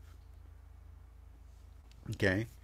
So if somebody, you know, if some entity is, is compelling you to to steal somebody's wallet, then what you want to do is you want to help somebody out financially. Give them some money drop a twenty dollar bill and say, "Oh, hey, you dropped that here," you know, some sort of a way that you give in the face of that which is corrupting you to take, to take away. Okay, so you give positivity in return for negative compelling. The crucible of reversal, and you can apply this across the board. Uh, it, preferably it works the best when you when you give that positivity to to a stranger. This spreads it throughout the world. This spreads that positivity throughout the world. It's very important. It's very important for you to do this and it it helps you it helps the world and it allows that entity to move on to, say, an easier target. There will always be an easier target than a Kundalini person, but a Kundalini person has the most power. And this is why they flock to Kundalini people. And this is why you'll get a lot of the Luciferians, the Satanists, the witches will be attracted to you because they want to hijack your power. Typically. I won't say that about every single witch that's ever, you know, done anything, but the Luciferians pretty much behind that. The the Satanists are pretty much behind that. Are you? Hi, Lisa. Hi, how are you? Hi. Did you have a, something you wanted to say to that at all? Uh, no, not at all. I'm just listening. I think Oh. this is fascinating. Okay. All right. I do have a question though that is Sure, sure. unrelated to entities. All right. Um, but ascension symptoms, how do they affect the Kundalini awakening? Are they are they two separate things? Are they the same thing? They're the same thing. Okay. But but you have to. It depends on what you're calling a, an ascension symptom. Um, some ascension symptoms resemble like Kundalini Kriyas. Uh, some ascension symptoms are simply made up to kind of organize people within a certain way, uh, and they don't have anything to do with the Kundalini. So, for instance, channeling is not an ascension symptom. That's something that people consciously do to to allow an entity take over their body. Okay, and, and to give people information that way. Um, mediumship is not an ascension symptom. That is more of a possession symptom. It's a benign possession symptom, like John of God down there in Brazil. You know, he would allow himself to be possessed. You know, and and uh, you know, he was very effective at what he did, regardless of what he was accused of. He was very effective in, in giving healings through medium mediumship uh, type of scenario, benign mediumship. Uh, so, what are you calling an ascension symptom, uh, Lisa? Um, well, I've just I've been extremely exhausted. Um, I've been um, doing a lot of purging from from a physical perspective. Uh, I cut out alcohol and coffee and and meat and Good, foods that no longer uh, resonate with me. About two and a half years ago, it was pretty intense, and and once I was able to let go of the habitual egoic uh, pattern, um, my body now just wants liquids and soups and very, very, very light foods. Um, and in fact, my body consciousness is such that sometimes if I want to reach out and grab something that is not in alignment with my body, my my third eye area gets it's like I get this no, you know, like my body just tenses up and I know not to have it. Um, but I, I have been waking up at like 5 6 o'clock in the morning and I've been laying there and I, I guess allowing, I don't know, Kundalini or ascension, but it's like I, um, it's like this negative energy comes all the way up and I, I I'm, it's coming out of my mouth and sometimes it really hurts. I'm like, ah, I'm just, Are you are you it's like, making are, are you making animal sounds? yeah, it's, it's almost like I'm birthing something. All I've had two yeah. children. Um, Well, yeah, well, yeah. It's, from what you've told me already, um, except for the six o'clock wake up call, it's for Kundalini. It is almost absolutely has to be somewhere around three o'clock in the morning. okay. That's the golden hour for Kundalini. Um, but everything else, it sounds to like to me like you're in an activation uh, phase, like Kundalini activation, which is the the purification stage, which Okay. is which is very, very, very important. It sounds to me like it's going very well for you. Yes, uh, from that perspective, for sure. I know that I used to, um, I'm not the person I used to be. I used to be a type A individual, corporate like, and now I'm I'm basically got two modes, slow and stop. And, and uh, you know, I used to go to the gym every day at a certain time. Now, if I don't go to the gym, I'm I'm okay. Where before egoically, I would, I, you know, I'm God, I, I miss the gym. And even from a structural perspective, I'm not structured at all. Like the Kundalini has really turned me to an individual that I don't even know who I am. Well, there's there there's some things you want to you want to look at. Uh, the dietary changes are good. Are you eating organic? Yes, yes, Okay, and even good, my good. water is Good, good, good. And as far as the exercising goes, you need to exercise outside. Okay. Find some sort of because you don't want that recycled air from the gym. Okay. And a lot of those gyms don't clean their ducts, and a lot of their ducts have different molds growing in the ducts, and uh, and so you don't want to breathe the spores from those molds either, like black mold or things of that nature. And I don't know if where you live they have laws against uh, public places not having the the ducting cleaned. Uh, do are there laws for that, Michael Fry? Do you know? I'm in Canada. Oh, in Canada. Yeah. Well, that you have Justin Trudeau there. That's already a problem. um. Go Yeah. ahead, Mike. And Yeah, I I don't think that there's any regulations as far as that goes.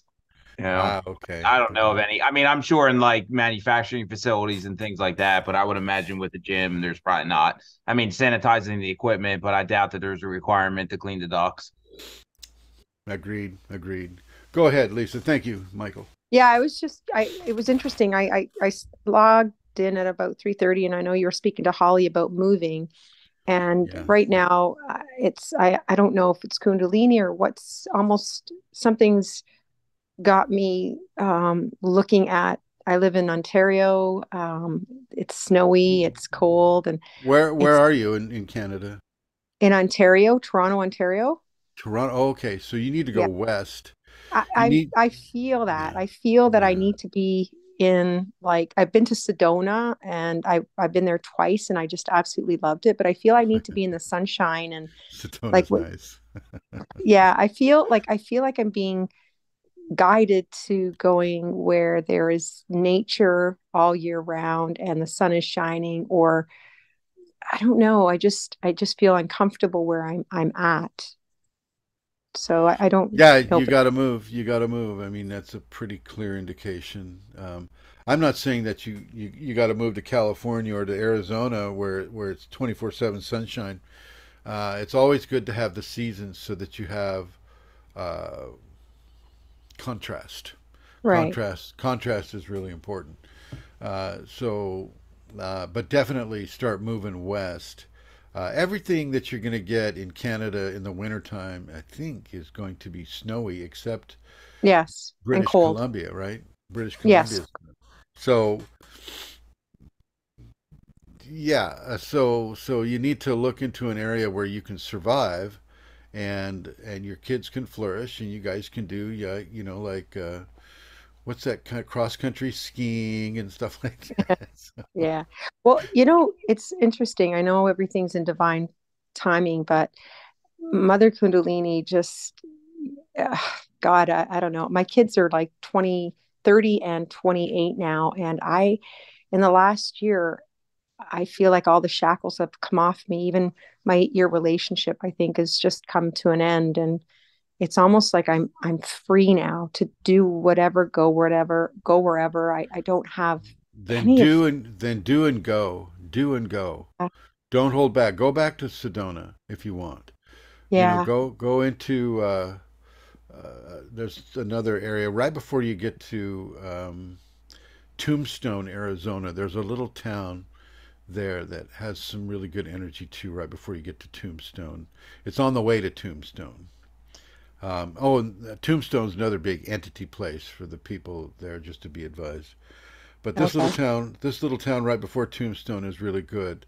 Um, another area in Arizona, of course, is Sedona, but Cottonwood is a little bit less expensive than Sedona, and that's right before you get into Sedona. So you're still in the Red Rock area, and there Right. is still there's still land for sale right before you get to uh, to the Grand Canyon on that big highway that you go to to, to go to the Grand Canyon. They still have lots for sale. It's right in the middle of the desert, but you could put a, a trailer out there and you could dig a well and you could put in a septic and the whole bit. So that could work for you. And you're right out in the middle of nowhere. I mean, seriously, and you got some serious sunshine too. Although it Yeah. does it does snow at the four thousand foot level in in uh, Grand Canyon, Sedona. Yeah, that sounds absolutely amazing. I mean, it's like I traded in my high heels for books. Like, Yeah, yeah, like yeah. You know, business suits for tights. Like, I just, definitely do and continue along this this Kundalini activating path. yeah. Really, and and let it walk you the way it sounds like it is already starting to walk you when it activates your third eye when you, you know you're starting to do something it doesn't want you to do. Yeah. The last question I have is in meditation, sometimes what happens is I stop breathing, but I'm not panicking or anything. Ah, this is good. What is Yeah, that? is you know? no, no. You just you don't need you don't need breath or breathing to live. I know this goes against science. I know. I goes. You know, the doctor says, "Hey, no, don't tell her that." But yes, you don't. You don't need air to live. You need Kundalini to live.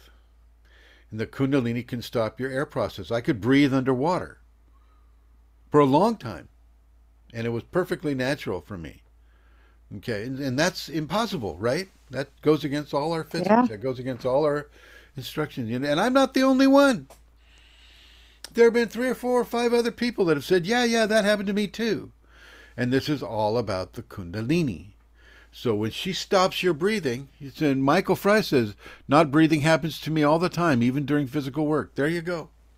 Yeah, it's It's a good yeah, I, thing. I It's get it. It's it's it's like I stop thing. breathing and it's like, oh my God, Now that would be an breathing. ascension. That would be an a Kundalini ascension symptom. Okay, perfect. Well, Okay. I, I appreciate your time and your knowledge and wisdom and everybody else's time with the questions that I've asked. So thank you. Well, thank you for asking because the the questions that all of you ask are going to help somebody who's listening on the podcast, um, and we're listening on those podcasts. Go ahead, Magali. Oh, your your microphone's kind of messy. Let's see if it's cleaned up. Is it better now? Yes, it is better. Thank you. Okay, thank you. So, uh, this is what happened today. Uh, I was supposed to work from a cafe, and uh, I went in the direction where there's a bar restaurant where you have allowed me to go in the past. I tried to find a cafe that was open, and I thought there was no cafe, so I went to that place. Uh, after I left the place, I think I started feeling the headache. And then I went to the supermarket and I, and I saw there was a place there where I could have worked. So I, I think I started going into fear of having done the wrong thing. And then, uh, then the entities started trying to move my feet like they typically do, or they do sometimes. Uh, maybe they were feeding on my fears. I don't know. Uh, I don't know if I quote some entities from there. I know that tonight, as I'm looking as my at my call, for example, uh, they're trying to. I I was looking at my call a few times, and you know, like what they do is like I I see a certain face on my call. Uh, I think they're trying to scare me, or so that's what happened. Ah, well, I wouldn't worry about that. You just have to. Okay. You just have to uh, deny them. D- deny them their eff- their effect on you. You know, It- you can. I'm thinking it's just it's just my entities doing Yeah. this basically. I think that's what it is. Yeah. Yeah, these are the, the they typically try to move your feet. They typically try to make you do something with your physical body that you're not willing or you're not wanting them to do, and so you just deny them that control. And should I, so I don't need to take uh, the full shower and everything before I go to bed. I don't need to Yeah, worry. yeah, yeah. You know, burn the Palo Santo, blow it on the mirror too, on that big mirror you have in the bathroom. Blow it on the mirror. Um, take the shower. Um, say the mantra. Put the music on if you feel like the place is getting No, I mean, it's, I think. I think they're just trying to it's no big deal i just wanted to check with me I, it's not much worse than than it usually is i think they Ah, were okay. because i got scared of having made a mistake i think then they used Well, that don't fear worry about that because we all make mistakes and you're not going to be punished for every mistake that you make. okay There is a place for forgiveness as well. thank you Okay. and All right. may i ask you another question Yes. So, what's been happening is that when I obsess about something or a person, it seems like then they're in my there I meet these people all the time then. So for example, if I'm obsessing with a guy at the gym and like I did I really don't want I do everything not to see him because I'm already obsessing about that person. Then Okay. every time I go to the gym, out of the blue, I'm gonna bump into that man. Or yesterday, um, a student hurt me very much with a comment she made about my teaching. And I was thinking about it all day long.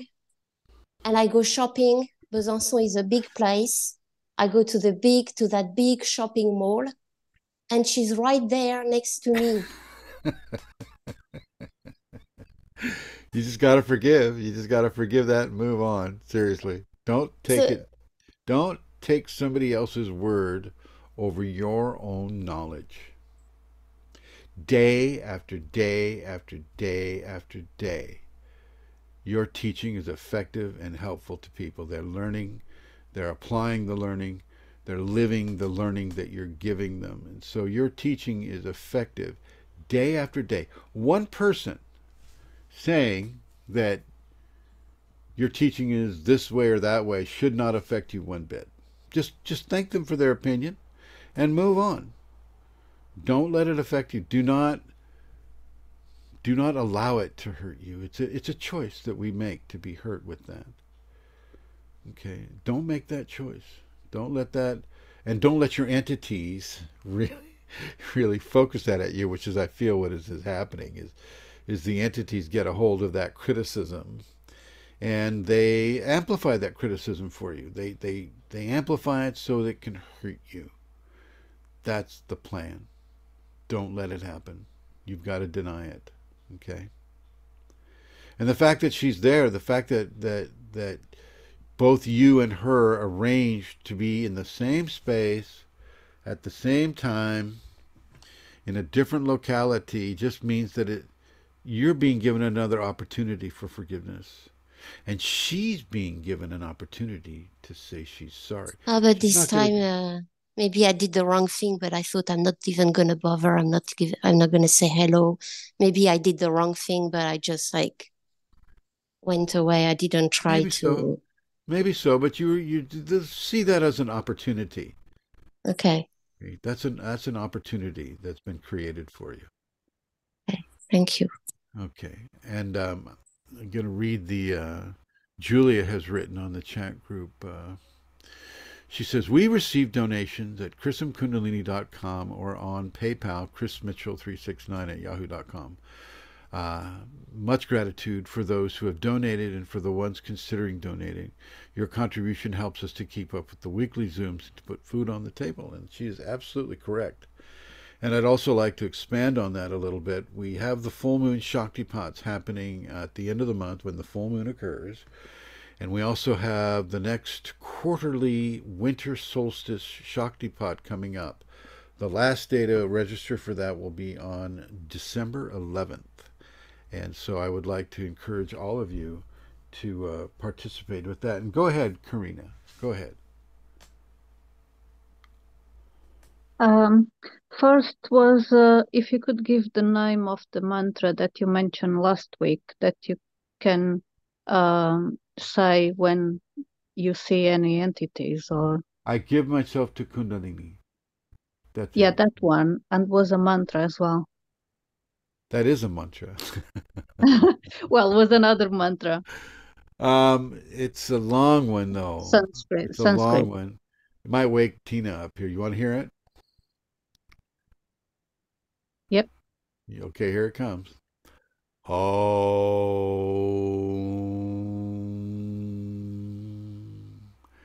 Gana umtam gana patya vamahe kavin kavina mupam shavastamam jeshtarajam brahminam brahminam aspata anaha natsam vanu TBC de sadanam. Om. Was that the one? I don't you. think so. No. Thank you. Okay. My Um, other question, uh, sorry, is two questions in one. Right. Uh, you, you mentioned in the beginning of the call, uh, you mentioned that you didn't speak with one of entities because you didn't want to engage, otherwise the entity would not leave you. No, it'd be a, it'd be a it'd be a contract of communication. Okay. So is that okay? Because sometimes when I'm burning incense in the house, sometimes I say uh, if there is any uh, bad energy or any energy that is not here for the good, uh, to leave the house. You do the Reiki thing. Yeah, the, the Reiki people do that stuff. Um, Is that bad? it's not bad. It's not bad. Don't get me wrong. It, it, it may not. It may. It may not be effective. You know, that's the thing. Is it may not be effective. It's just like, you know, they hold their hands up and go, "Oh, healing master, bring yourself into my fingertips so I can give healing to this person." It's just like, you know, the entity's just going, "Sure, whatever. I'm a healing master today. Here we go. Boom." No, it's it's not it's not going to work that way. Um, you have got to fill your house with with a with a a vibration and a quality of love and harmony and happiness and joy and goodness, just just plain goodness, so that those vibrations counteract any kind of negative vibration that wants to take up residence with you in your house.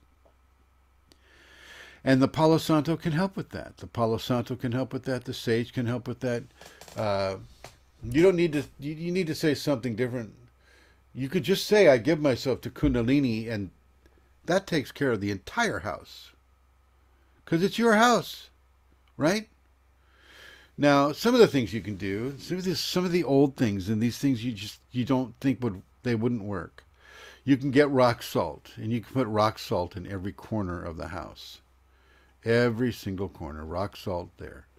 Um, you can blow the sage, but are you a Native American? No, I'm Portuguese. All right, right. So you're not Native American, so you're not really practicing Native American practices or religious, uh, spiritual practices. So sage may not work for you, but Palo Santo might. Yeah. In in Portugal, I I don't do that, but in Portugal we have a lot of uh that saying about putting salt on the corners of the house or near the the door. Um Salt. You do the yeah, salt, salt. thing. Oh, okay. Yeah. All right. Good. Good. Or having Yeah, a bath with the salt on the the bath it's well. it's a grounding. It's a grounding. Salt salt creates a grounding matrix in the house, and it's a good thing. It's a good thing to do. Uh, in Portuguese, let's see, just a second. Let me access that. We have too many influences from Brazil, You from. Africa, so from You have the India. whole, you, you have the whole evil eye thing going on over there.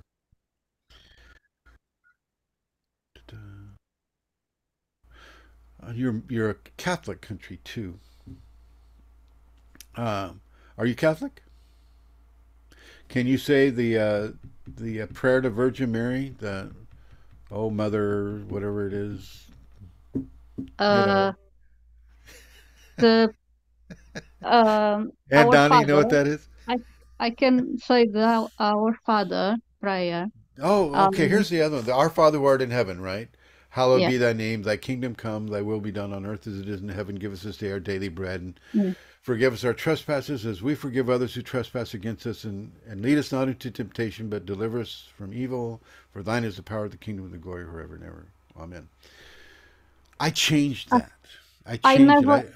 I, I I made it a Kundalini thing. I never was much of um, a church uh, person, neither my Uh-huh. family. I remember my grandmother, she used to pray at home. Yeah. Actually, I believe that I have a, a kind of a, a trauma with the the church as a organization. It is. Um, it is. It's, it's actually a, a it's a bastion. The Catholic Church is a bastion of Satanism, but because contrast is so important, there's also a, a, a, a level of goodness that comes through the Catholic Church as well. And if you read the King James Version, you'll see a lot of uh, stories about death and destruction and fear and um, absolution, forgiveness, things of that nature. But if you read the King James Version with Kundalini in you, it will direct you to a different level of understanding that the King James Version has hidden within it that will bring out a Kundalini path within the King James Version. And it, it's quite effective. Even, even as they took out some of the most important books, like the Gospel of Mary, they took that out. Oh gosh, we can't have a female in there you know the the you know the the gospel of enoch you know the the book of thomas the apocrypha the jubilees all of these things that they took out in the council of nicaea uh, even with that massacre of the collected uh, wisdoms of the ages even with that there is still a path of grace of kundalini within the King James Version, and therefore within the Catholic Church, because contrast is so important. Uh, Zoom user said, "Was the mantra Om Namah Shivaya?" Did you hear that one? Was that the one I said? I think I said that last week. Yes, it was. But you say it in a, you say Om Namah Shivaya. Om Namah Shivaya. Om. You say the Om Namah Shivaya almost as if it you say it over and over, but each one is like a unique expression of the Om Namah Shivaya. So it's not just Om Namah Shivaya, Om Namah Shivaya, Om Namah Shivaya, Om Namah Shivaya. This is the way they do it in India. Am I right, Tina? You can say like I eat Wheaties every day and I like corn fix every day. You know, no.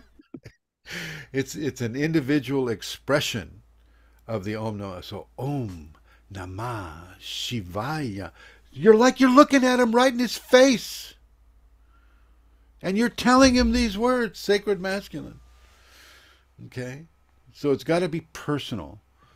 It's got to be personal. Did I lose you? Uh, there you are, Karina. So yeah, Om Namah Shivaya. It's very positive. You can say that as you're as you're blowing uh, uh, the Palo Santo into the corner. You do the salt in the lower corners, the Palo Santo in the upper corners. Okay, they don't like. It doesn't kill them. Here, let, let's be clear about this.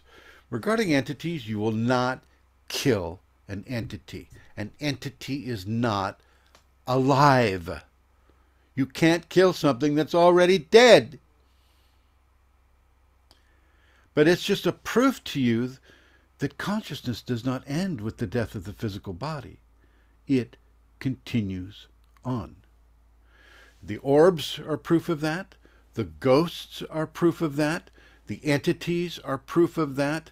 Uh, even as you go out of body and you meet dead relatives, that's proof of that.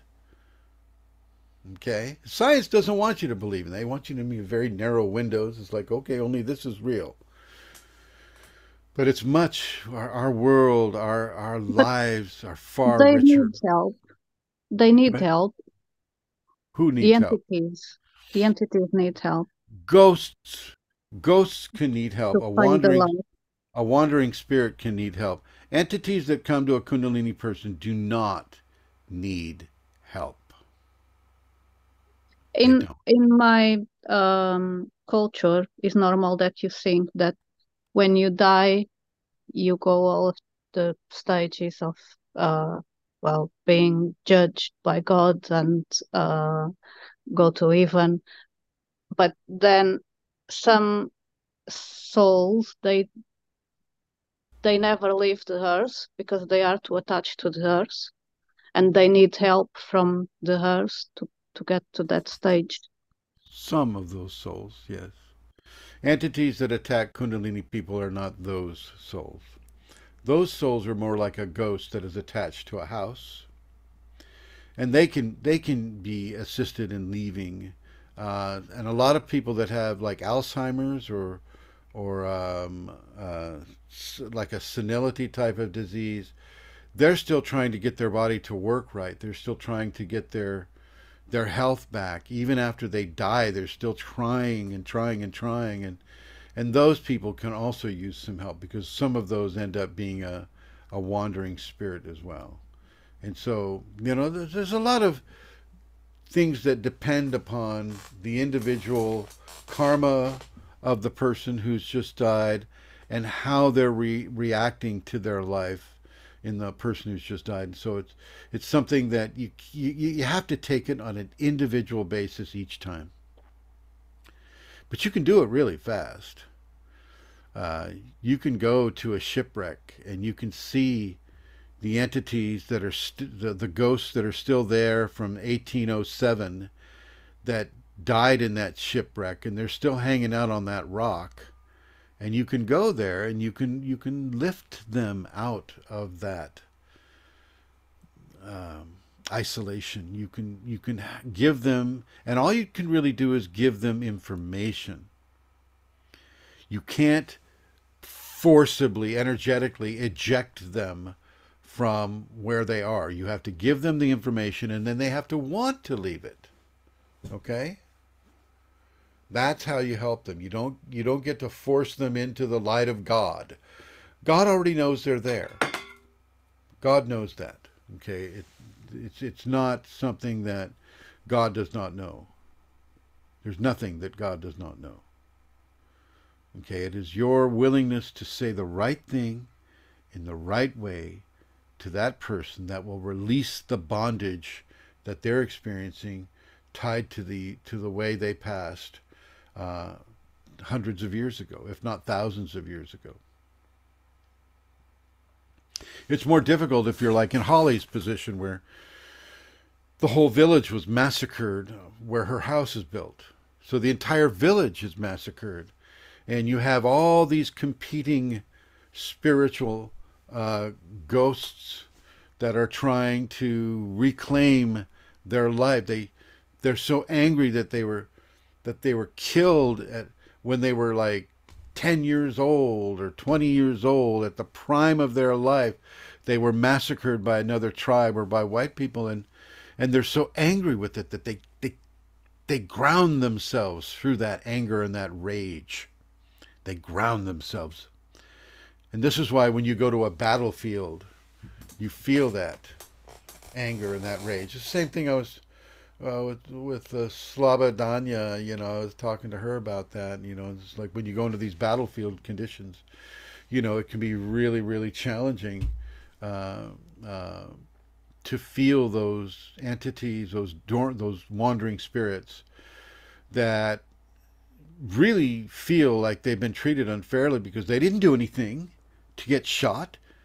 They they were just living their life, man. They were just growing their lettuce and trying to to make a living on this world. They didn't do anything wrong to anybody and they got shot and their family got shot or they were stepped on a landmine and they were blown to pieces.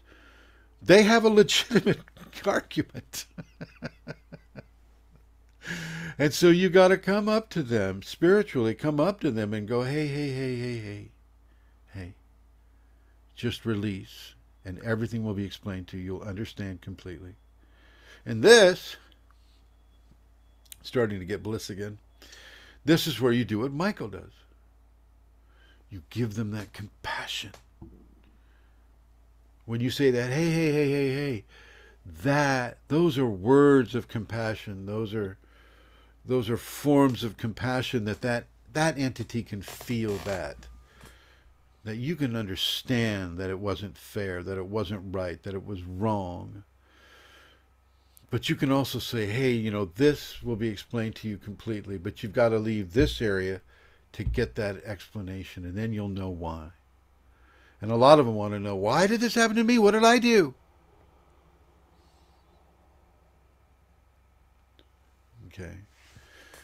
So this is how you deal with some of these, and, and there there are class three entities too, like a uh, or a class six, I forget what they are, uh, and these are ghasts. G H A S T. A ghast is a soldier, demonish type ghost. A ghast is a is a creature or a, like an entity that will come up and, and feed off of your terror. And some of these are just evil people that passed away and they haven't left, and so they'll come looking for you. Uh, some of them are very, very tall, and they have tall hats, and they're pointy hats, kind of like a wizard or a witch's hat. And they'll just stand next to you and, and push terror at you, and then feed off of your fear as that as that fear emanates from you. You know, you're like shivering under the sheets, going, "Oh, what the heck is going on?" You know, these dark demons are over you, just pushing that fear at you. And you just roll into, you know, you know how to get out of that. You just roll right into it, roll right through them. Don't even give it a second thought. And you can tell them to get, get out of here. And then you put on some uh, some peaceful music. I put on Tibetan chanting the last time that happened. It just they never come back. Okay. Najmi says, or Mehdi, Mehdi, Mehdi, and I want to thank Zoom user for, for letting us know about that, whoever Zoom user is. Zoom user. Oh, there she is. She's, she's the lady with the kitty cat. All right. Um, uh, Mehdi says, Master Chrism, why do we fixate and obsess on things much more intensely? Because we realize that everything matters Everything matters. Everything you think, everything you do, everything you feel matters. And nothing matters. Nothing matters at all. Everything matters and nothing matters. And because we can we have more of a fix on on on how things matter to us in our life, then we can put energy and push our fixation on those things uh, much more intensely with Kundalini because we we are given that level of focus that is increased from the Kundalini. And it can go out of it can go out of control. Like Magadhi was, you know, was talking about a little bit, you know, obsessing on guys or obsessing on on a person who critiqued her her teaching. It's like you don't need to obsess on these things. You don't need to even focus on it. Some things you can just let them go and you can focus on the nothing matters as well as everything matters. You just got to pick which one you want to focus on, which one you want to allow to have matter to you. Najmi says, is lifelong health problems related to Kundalini symptoms or entities like IBS or hypothyroidism, Yes, yes, that can be directly uh, related to the, the Kundalini. Uh, irritable bowel syndrome can be directly related to the Kundalini. It can give you that, but it doesn't. It doesn't give you the disease. It just gives you the symptom. The doctor that you go to will say you have the disease, but it'll only be a symptom. But the doctor doesn't know that. He figures, oh, you got IBS. All right. So for the rest of your life, for the rest of your existence, to that doctor, you're going to have IBS. Okay. Whereas Kundalini can give you that irritable bowel syndrome, and it's just temporary. It's a couple of weeks, maybe a month, maybe two months. It's not that long, and it's not lifelong. It's just temporary. Okay. And if it is long term, then you need to look at what you're eating. You need to look at what what kind of exercise you're doing. You need to look at what quality of water that you have. You need to look at what quality of energy that you're living within. Irritable bowel symptom has to do with the first, second chakras. It has to do with the elimination. So, what levels of elimination are you having? why is your elimination so painful? Why is it so? Why is it uh, resembling IBS? What are you doing, and what are you not doing that is allowing that to occur? You need to really start looking at yourself. You can't just go, "Well, I ate, I had some medication, and and I, you know, I ate, I had a Coke this morning." It's like, no and I'm not saying you're doing that, Nasby. I'm not saying you're doing that. I'm just saying that you have to be very, very clear and very, very concise and very, very controlled about what it is you're putting in. So, for IBS, she's already telling me you need to get yourself off of gluten right now. And this is not something I knew before today, so FYI.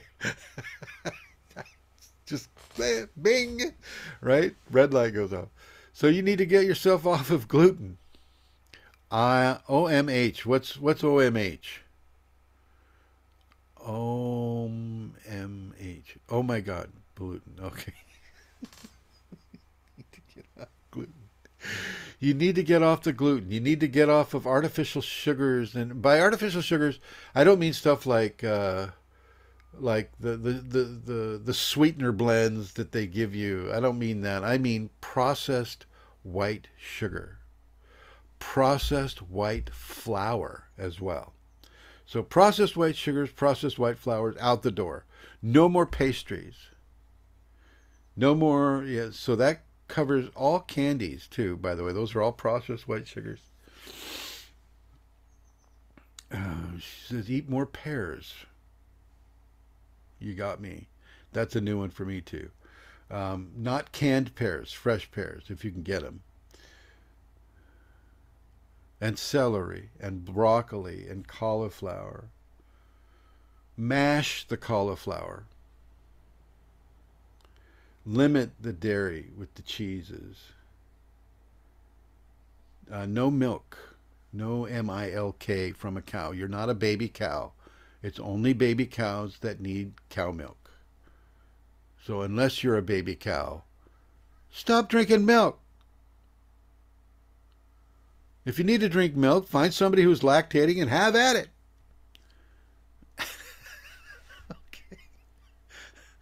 I can see Mike's just looking at me like, oh my God. okay. All right.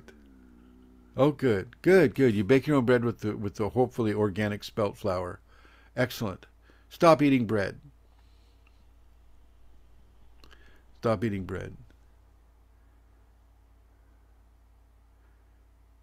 Yeah, that's got all kinds of gluten in it. All kinds. You stop eating um, those things and you add whatever I just said to you, and your IBS symptoms are kind of going to go right out the window. And you need to stop taking whatever drug that was given to you. Of course, I'm not a doctor in any way, shape, or form, so don't take anything I say as medical advice. But um, if it were my cat, that's what I'd be telling you to do. Even though I'm not a vet. any, any other questions about these types of things? I don't care what it is now. She's open. To, the floor is open. You can talk about anything. Whatever you want to ask about, you go ahead and ask. If you want to ask about anything. All right. All right. I know it's late in some parts of the country here. So ask a question going once. Ask a question going twice. I have one last question. Ah, one last question. Okay, you saved it.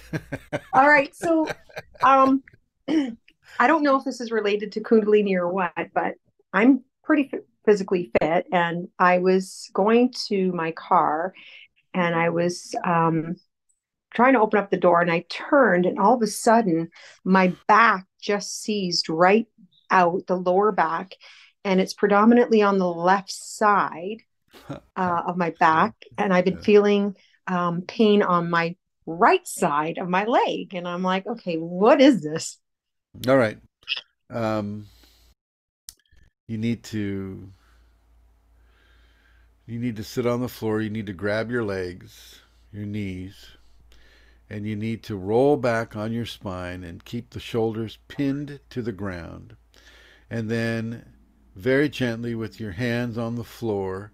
You need to just slowly, gently swing your legs to the left side and hold it there for two minutes, and then bring it back to center, and then bring it to the right side for two minutes, and then swing it back to the center and see if that helps. Can you do that? Do it right now. Yep. Do it now. Yeah, I, I could I could do that. No problem at all. Let, let's see how that works for you. So everybody, you know, we're gonna be we're gonna be here for about four minutes. So just you well, you could. Oh, I can see Anthony's almost asleep.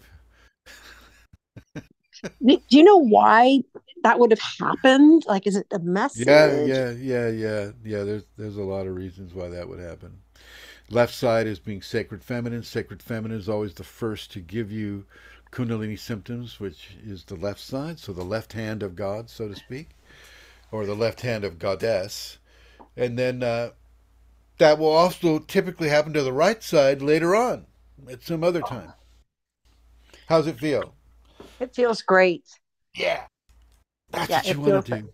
That's what you want to do. You can also get acupuncture. I do Now, here- that. well, here's the thing with the acupuncture, though. If you're getting acupuncture with your Kundalini, you want to, when the needle starts to really burn, like, oh my God, you're just burning so hot, leave it in. Don't let him take it out. Okay. Okay, leave it in and let the burn occur. That's the correction that's being made. Okay. Okay. So don't don't let your pain control the application. So is your does your does your left side feel a little better? Yes, it does. Absolutely. All right, there you go. You know what to do with that. Okay, and that is Yes, caused yeah. that's caused by the kundalini. You need to practice the safeties. Let me go ahead and write those down on the chat room here. I think if they'll let me write on this thing. Well, yeah. Www I have that the same problem as well. Um, more than one time in the back. But I always go to yoga or I try when I feel and that is one of the postures that we do yoga. Yeah, yeah, that's that's a very very gentle. You can do stronger spinal twists, but you got to be really really careful with spinal twisting because you can mess up the disc really easy. Really easy. And you don't want to do that. All right, so there we go. There's the Kundalini safeties there for anybody that wants to get it. And for those of you that are listening on the podcast, here's the the address for the Kundalini safeties. It's www.kundalinisafeties, all one word, dot com. So www.kundalinisafeties.com. It's free, and uh, you just go there and you can really, really uh, help yourself. Okay, Lisa, you got more questions here? Uh, no, that's perfect. Well, all right, my dear. Thank, Thank you you for so joining much. us this time. Yeah, yeah, absolutely. Is this Okay. every Sunday at this time? This is every Sunday at this time. Okay. Yeah, yeah. And Mehdi Nasri says, Master Chrism, I'm having a bit of a hard time lately. I just started to spiral down, even if I do my safeties and selfless service. Just remembering stuff. Um, I do my safeties and selfless service. Just remembering stuff, processing a lot of feelings are coming up. What's happening? It's the purification, uh, Mehdi. It's the purification. Let it happen. Now let it happen and buy into it completely. Let yourself be completely depressed and then change it by the knowledge that you know you're just getting rid of this stuff out of your system. Okay, change the way you hang on to it. Okay, you don't hang on to it. You let it because it's doing a service. It's it's a service that is happening to you. So you want to to have the experience with it, but you don't want to hang on to the results of the experience, so to speak. You don't need to continue to be depressed. You can let that happen, realize that it's part of the purification process, and then let it go. Let it go, my friend. And you won't have much of a choice anyway. because I can see in your equation that it's gonna the letting go is gonna happen anyway. The thing for you to do is to, is to let the depression generate beautiful levels of melody and music in you. You're a guitar player, you're a musician. Let the pain that you feel be translated into beautiful harmonies and melodies that you can play on your guitar. And let that guitar become a healing for you. All right. Thank you, Master Chrism. You're welcome. You're welcome. All right. Anybody else? Anybody else have a question or comment, a concern, a query, a complaint? Other than I'm keeping you up too late. Look at Alexander. I got to hand it to you, Alexander. You're doing really well. I know it's late there. I know it's late. All right, then. If there are no questions, I would like to thank everybody for showing up today. I'd like to thank you for all your wonderful questions. I'd like to thank you uh, for your Kundalini and for the grace and the light that you give into this world and continue to give it. Thank you for coming, everyone. Good night.